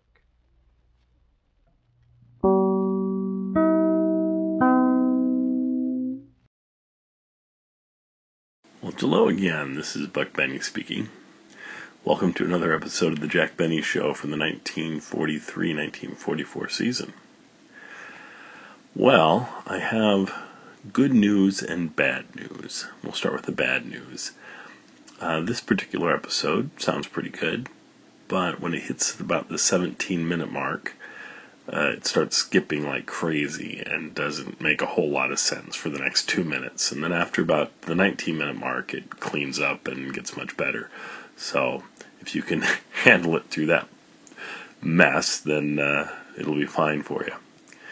Now, the good news in this episode, Jack uh, takes on one of his. Um, what voices that he does for the skit, one of his impressions. And one thing you don't get, a lot of folks don't realize, you know, maybe who know Jack through watching his television shows and things, he doesn't do a whole lot of voices on his television shows. But on the radio shows, he did do some voices different times. And uh, it, it, he just does such a great job with them. They sound, you know, on enough for you to make the connection and yet off enough to for you to have fun with it and think it's just a, a funny, overblown interpretation of um, whoever the character is. I uh, t- have said this before, but I'll say it again um, because I have so many new listeners that come through and things that I, for those of you who listen all the time, you probably hear me repeating things. But anyway, when I used to listen to these episodes, I was so enamored uh, by hearing the the beginning banter of the episodes that that just blew me away. I'd never seen anything quite like that, and uh, the chemistry between all the different players uh, Phil, Dennis, Jack, Mary, Don that I loved to hear those parts.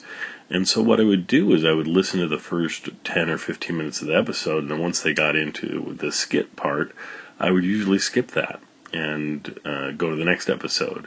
Uh, because there were so many episodes to get through, I thought, well, I'll never listen to all of these and hear all these, you know, uh, I'll, I'll never get through them all if I listen to the whole thing. So I would skip those skits, and then later on, once I realized, oh, I love these so much that I'll listen to them another time. I started listening to the skits, and then I realized the skits are a unique entity into themselves. They're different for sure than the banter, but they have their own sense of comedy, their own sense of. It's just different um, and equally enjoyable, I think. So over the years, I've gotten so so that I really enjoy the skits as well. So this, if you if you are a skip, not a skip, a, a skit skipper, then you might want to listen to the skit today because I think you'll find that it's uh, quite entertaining. Uh, anyway, enjoy the episode. Oh, and as, as a free bonus to all of you, um, I will give you some advice. Uh, Paul McCartney just came out with a new album this week called New, And to me, it's probably one of my all time favorite Paul McCartney albums, um, if not my absolute favorite, maybe. So, if you want to try Paul McCartney and you haven't listened to him in a while, you might want to pick that up this week and help his sales numbers go up. It'd be really cool for him 50 years after his first Beatles album release to get another number one selling album. But uh, kind of doubt that with uh, the competition he has this week. But anyway, um, a great gift to get for someone. Definitely get the deluxe version. It has two extra tracks on it, and those two songs, strangely, are two of my absolute favorites on the whole album. So uh, I just would not buy the regular edition if I was you. So, uh, anyway, enjoy, and uh, we'll see you next time. The Grape Nuts and Grape Nuts Flakes program, coming to you from Hollywood, California, and starring Jack Benny, with Mary Livingstone, Phil Harris, Dennis Day Rochester, and yours truly, Don Wilson.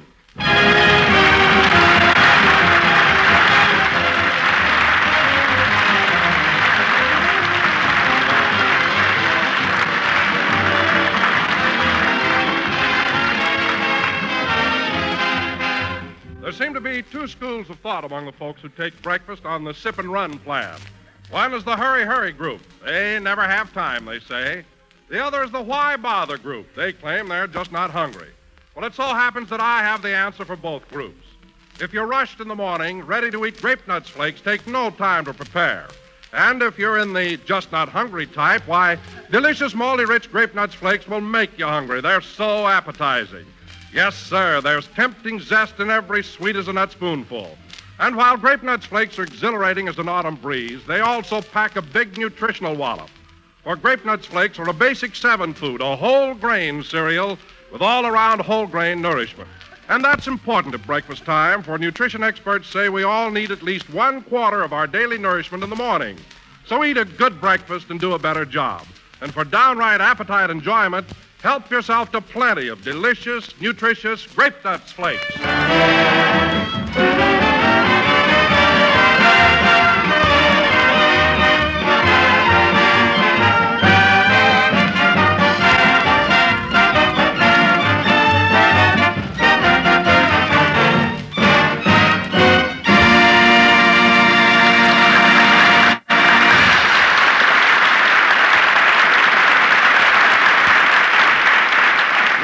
Gentlemen, immediately after last week's broadcast in New York, Jack Benny and his gang left for California. So now we take you aboard the train where we pick them up one day before their arrival in Hollywood.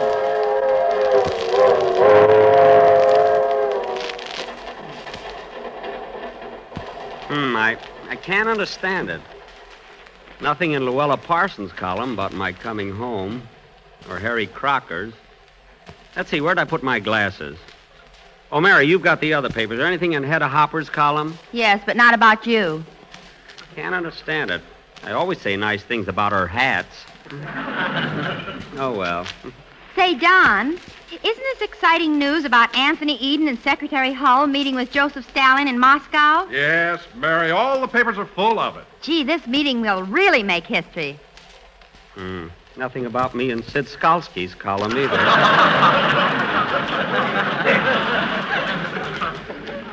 Oh, Jack, here's something in Harrison Carroll's column. where, where? What, what, what? Where? Where? Where is it, Mary? I'll give it to you. Get up off your knees. Oh, I'm sorry. What does it say? It says, uh, what radio comedian who is heard on what night for what sponsor is having what trouble with his who?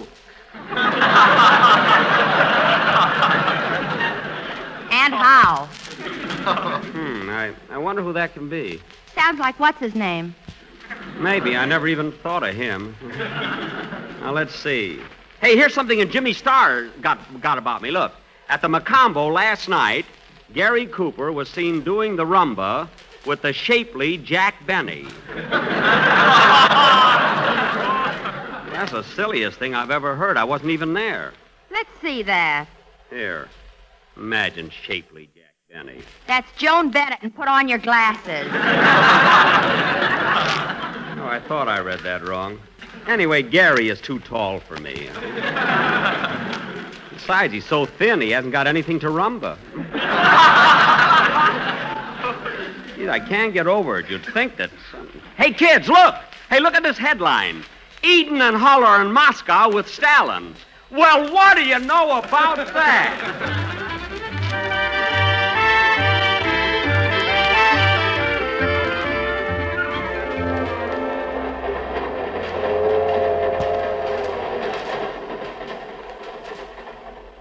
Malcolm! Say, Malcolm, Uh, what is it, Jerome? get a load of these military boots on shine. Ain't they something? Mm, yes, sir. Who do they belong to? You know that elderly gentleman in lower eight? Lower eight? Why, that's Mr. Benny. Jack Benny? A doggone, I never recognized him. You look younger in the movies. Well, uh, well, those makeup boys, they have a way of taking the wear and tear off of you. Amazing. Well, uh, now what about Mr. Benny's hair? In the movies, it's brown. It's not only brown, it's there. Amazing. Well, look who's here. Uh, good morning, Rochester. And a good, good morning to you, gentlemen. hey, don't those boots belong to my boss? Yeah, how'd you know? It's right there in gold letters, O-B-A-G, Old Blood and Guts. he picked them up in North Africa. They're fine ones, all right, but ain't they a little wide and floppy around the top? Yeah, but they fit nice and snug when he gets his underwear tucked in. Sharp as a tack. You mean to say Mr. Benny wears long underwear? No, he wears shorts, but where they're supposed to drape, they droop. well, gentlemen, I think we've bandied idle words long enough. Shall we proceed with what we all have in mind? Okay. Fellow members, I am venturing two dollars. What is your reaction? I will participate for one. Thank you. And I will absorb the balance. Okay, gentlemen, let us caress the rug with our knees.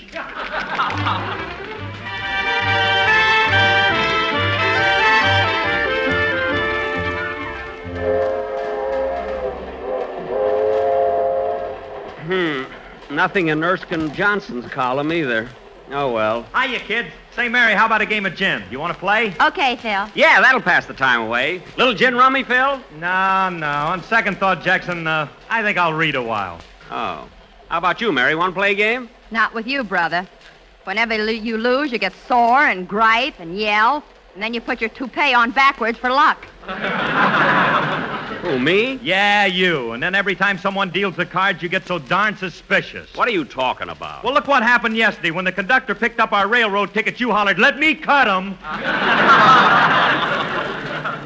No, stop dreaming things up, will Say, you? Jack, why don't you ask Dennis? He might play with you. That's right. Where is he? Well, there he is, way up in the front end of the car. Oh, yes. Hey, Dennis! Dennis! Jack, don't yell like that. We're not the only people in this car. What's the difference? Hey, Dennis! You want to play some gin rummy? No, thanks, Mr. Benny. You never pay off. Hmm, I'm so embarrassed. Well, that's good for you. Isn't that right, Miss Livingstone? Quiet. We're not the only people in this car. Guess I put that kid in his place. Someday I'm gonna.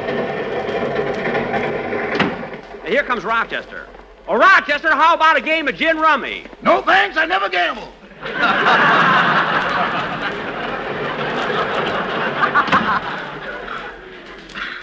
Oh, well, I'll find somebody on the train to play with me. I wish I was paying my writers enough money so they could afford to gamble. Gamble? They're lucky they can eat. Oh, yeah? They're getting enough to eat. Jack pays them off in grape nuts. Mary, that's only part of their salary. They get one third in grape nuts, one third in money, and the other third in grape nuts flakes. So there. That's mighty wide of you, Jackson. What do they do with the third they get in cash? They have to buy sugar and cream from Jack. They do not, and they're very happy with that arrangement. Well, why shouldn't they be? Imagine getting most of your salary in those toasty brown sweet as a nut grape nuts flakes. Yes, and it's so easy to make change that way, you know? And not only that, they get one delicious flavor in two distinctive forms. That's right, Don. Well, I'm going into the diner and get something to eat. You join me, Mary? If you promise not to embarrass me in front of the waiter. What do you mean, embarrass you? You're the only man I know who sends a check to Joel Kupperman to see if it's added up right. Mary, if Joel doesn't mind, what are you kicking about? Come on, I'll treat you to a meal. Hey, Dennis! What do you say to a little grub? Hiya, Grubby. well, that's my fault for asking him. Come on, Mary, let's go.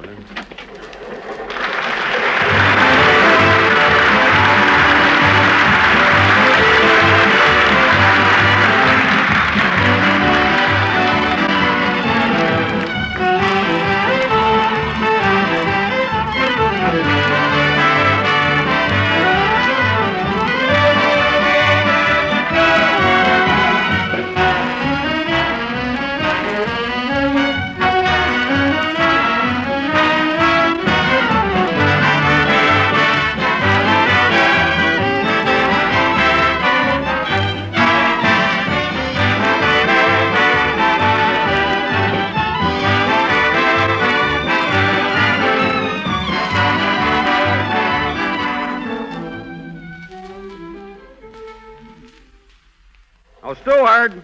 Steward. Well, Mr. Benny, I see you're making your debut in our dining car. Hmm. Uh, can you take care of us, Steward? Right this way. We're pretty crowded, so would you two mind sharing a table with this young lady? No, no, no, not at all. Uh, sit here, Mary. Well, lovely day, isn't it, miss? It sure is.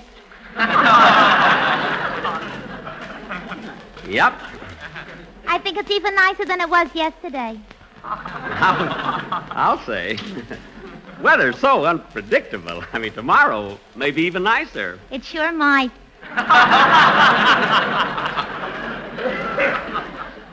Yep. It's a privilege to sit in on this conversation.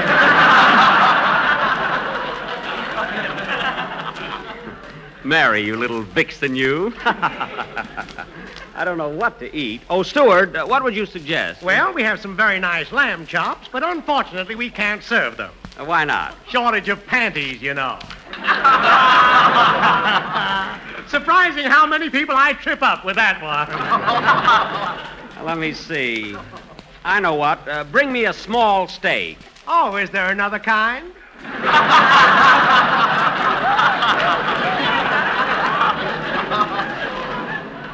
Look, Steward, just bring me the steak and some mashed potatoes. Huh? How about you, Mary? I'll have the same. Very good. Mary, isn't that steward kind of silly? I think so. This morning I ordered some grape nuts flakes. Uh huh. So he brought me a grape nut and told me to flake it myself. Well, that I don't believe. Say, that looks like a nice dessert you're having, Miss, uh, Miss, A Pharaoh. Miss Farrell. Yeah. Oh, it's nice to meet you, Miss Farrell. This is Miss Livingstone, and I'm, uh, I'm Jack Benny. Yeah, I recognize both of you. Well, well, I hope you, I suppose you listen to us on the radio. Yeah, but to tell you the truth, I hope you won't mind my saying it, but I happen to be a Fred Allen fan. Fred Allen? fan? Oh, I don't mind at all. In fact, I, I admire anyone who has enough courage to admit it. you know, Mrs. Farrell. Uh, it's Miss Farrell. Oh, oh, pardon me, pardon me, Miss, Miss Farrell. Yeah, but it'll soon be Mrs. when my boyfriend returns from overseas. Well, that's nice. Congratulations. You know, I just returned from North Africa myself. Oh, then I'm going to show you my boyfriend's picture. Just a second. Here. Here it is. Well, a nice looking chap. Yeah, his name is Crowley. What? Yeah, Joe's a corporal. Has has he got a brother in New York who drives a cab? Yeah, then you met Joe. Well, here we go again. Quiet, Mary. No, no, Miss Farrell. I didn't meet Corporal Crowley. Uh, say, Mary, I wish the food would come. I'm hungry. Me too. I'm starved. I don't know what's keeping the. Cracks his knuckles a lot. Funny you didn't hear him. Yes, I, I know, I know. Well, here comes the food, and boy, does that steak look good. See it, Mary, right under the parsley. There.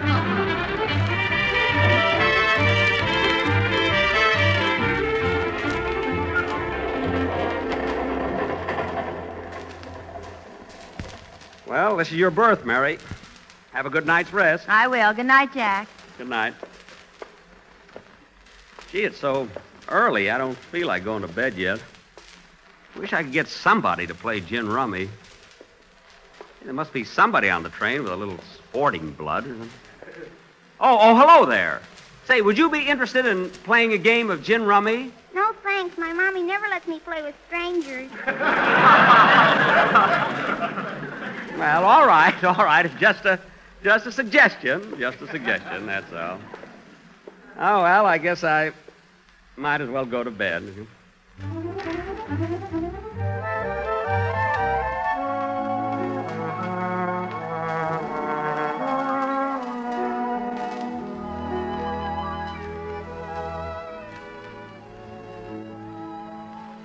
Oh, boy, this berth feels good. Nice to be able to stretch out. Yeah, but stop stretching over on my side, will you, Jackson? Okay, Phil. I don't know why you insist on traveling like this. Now, these berths are only built for one. Phil, I know that as well as you do. But these are difficult times. It's tough to get transportation. We're lucky we're in here. I suppose so. Not because I didn't want to spend the money. No, no, Jackson. Perish the thought. Oh, don't be funny. Anyway, I'm too cramped to argue. All right, then drop. Well, you don't have to get huffy about it, do you? Who's getting huffy? Hey, fellas, be quiet. How do you expect me to sleep here between you two?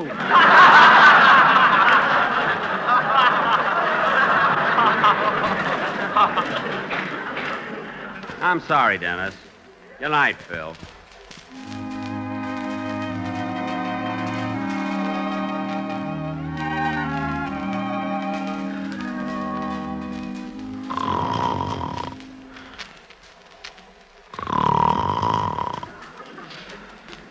There he goes, Mr. Harris. Every night, the same thing. Don't worry about it, kid. We're going to be home tomorrow.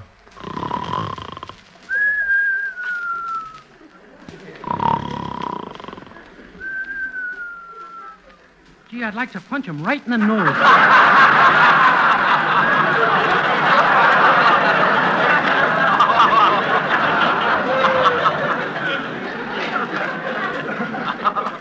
Why don't you, kid? Go ahead. Give it to him. I can't. I haven't got room to wind up. Well, similar, similar, similar, similar.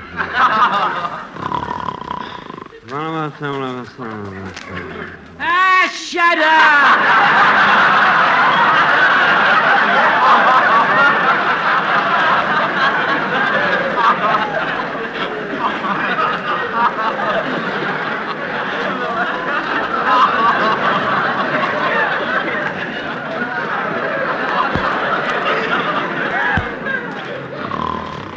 Well, good night, kid. I'm going to sleep and try to dream about Alice. Do you mind if I help you? Hey, hey, fella, fella, where are we? Lower berth number eight. Go back to sleep, will you? And that, ladies, is Hollywood. We are now back in the singing I Heard on the train en route studio where we hear Dennis Day singing I Heard Hear Dennis Day sing night. Cried last night.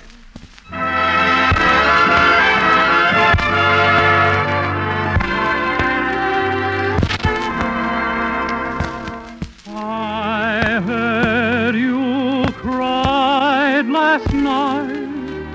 I. Why heard you cry last night And so it all Why did you make us part? I'm so alone. Why did you take my heart?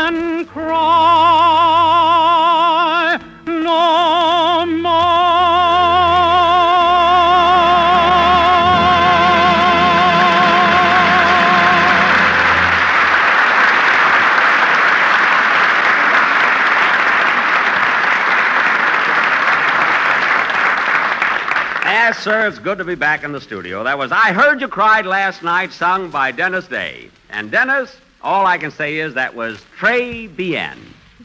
And now, folks. Well, no wonder. I haven't slept for three days. Dennis, in the first place, I complimented you. And in the second place, we had to sleep in the same berth on account of trans- on account of transportation problems. Come in. Mr. Benny, Yes. I'm Wally Mayer of the United Press. Well, well, always glad to see the gentleman of the press. Yeah. Now that you're back in Hollywood, I understand you're going to make a picture for Warner Brothers. Is that right? Yes. How are the brothers taking it?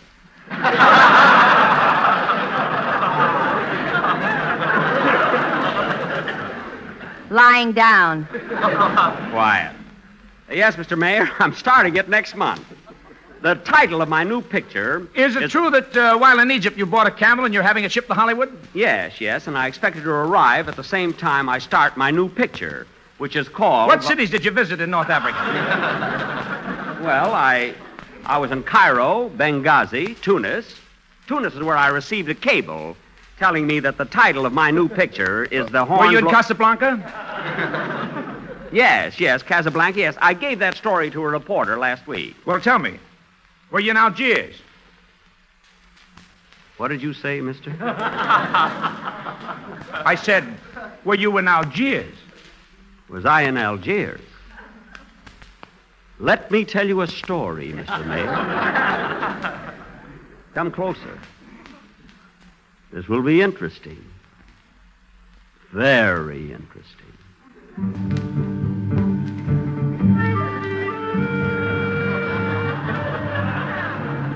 Algiers in 1938. A gay modern city teeming with commerce from all the seven seas. While above the city, grim, silent, and mysterious, lie the tangled buildings and the twisted streets of the native quarters known as the Casbah.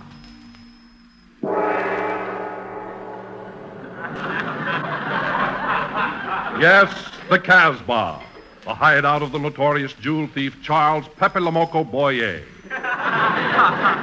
Here we find two members of his gang, Three Finger Harris and Dennis the Derelict.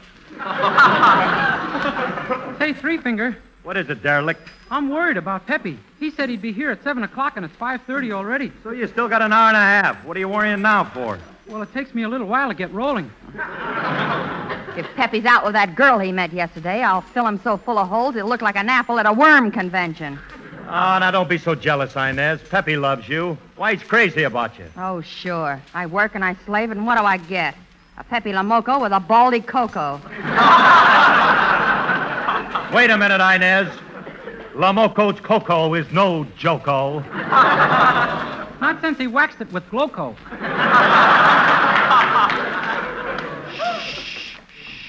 Quiet, everybody. Here comes Peppy now. Hello, Peppy. Hello, Three Finger.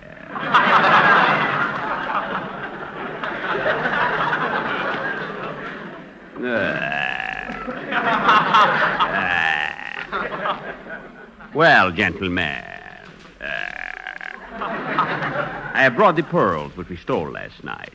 Here they are. Oh, boy. Now listen to me. These are not enough. Tomorrow night, I'm going to send you to the ball at the Beverly Algiers. It is right across the street from the Brown Fairs. There will be beautiful ladies there. Uh, and even more beautiful jewels. Ah.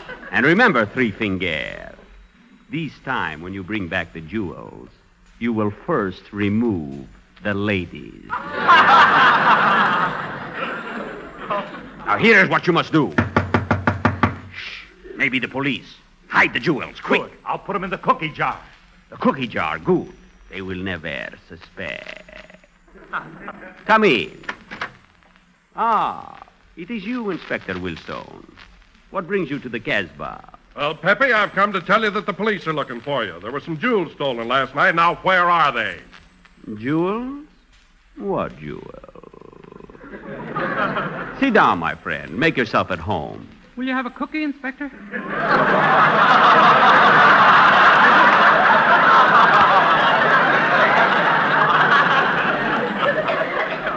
Derelict.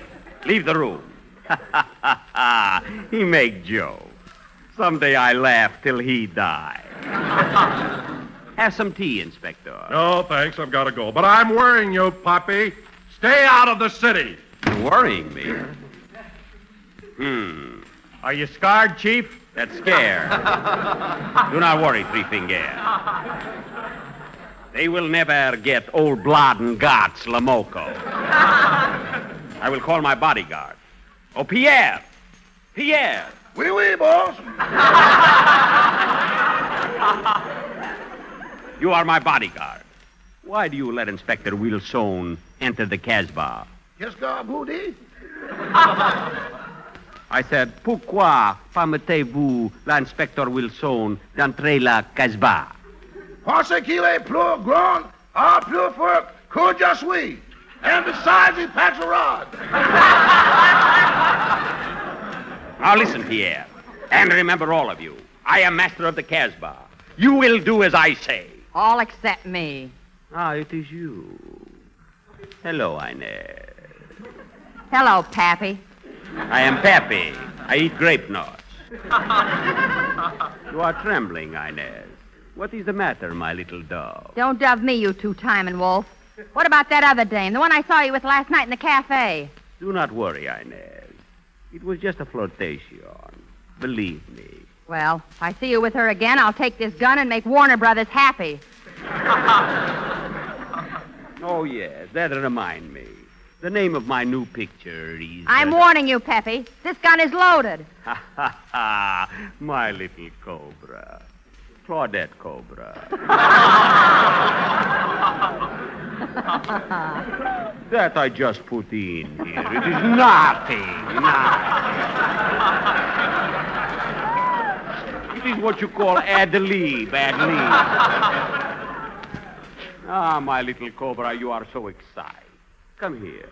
Close your eyes and kiss, Peppy. How else do you think I can do it?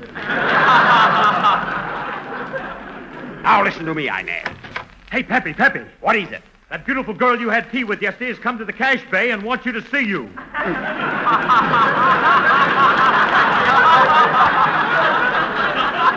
Oh, then she did come back like she promised. My Hetty. Uh-huh. I knew you were lying to me, you dog, you puppy. I am Peppy. You're in love with that other dame, but you'll never live to see her again, Peppy, because I'm going to kill you. Inez, you are insane. Put down that gun. Hey, Chief, Chief. What is it, Pierre? Look, look. Here she comes now, Miss Hetty. Hetty.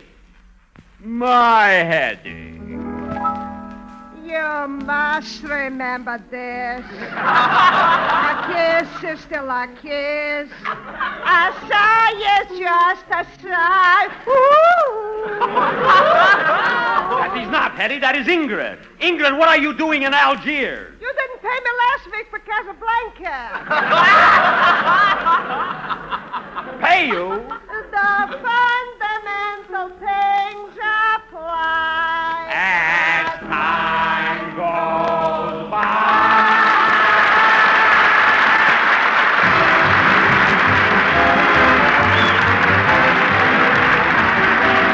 Well, it seems more people are having the best time doing the right thing nowadays than they've ever had in years.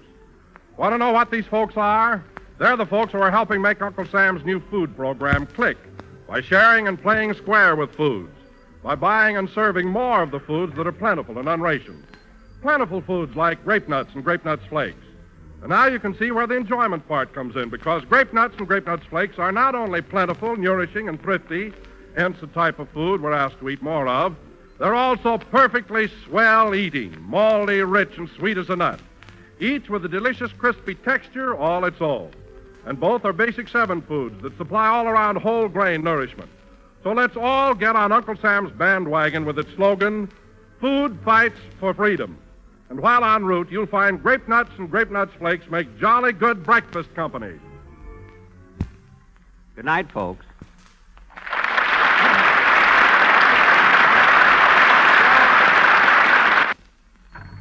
Hot, hot, and oh so good. Try Grape Nut Sweet Meal, folks. You should.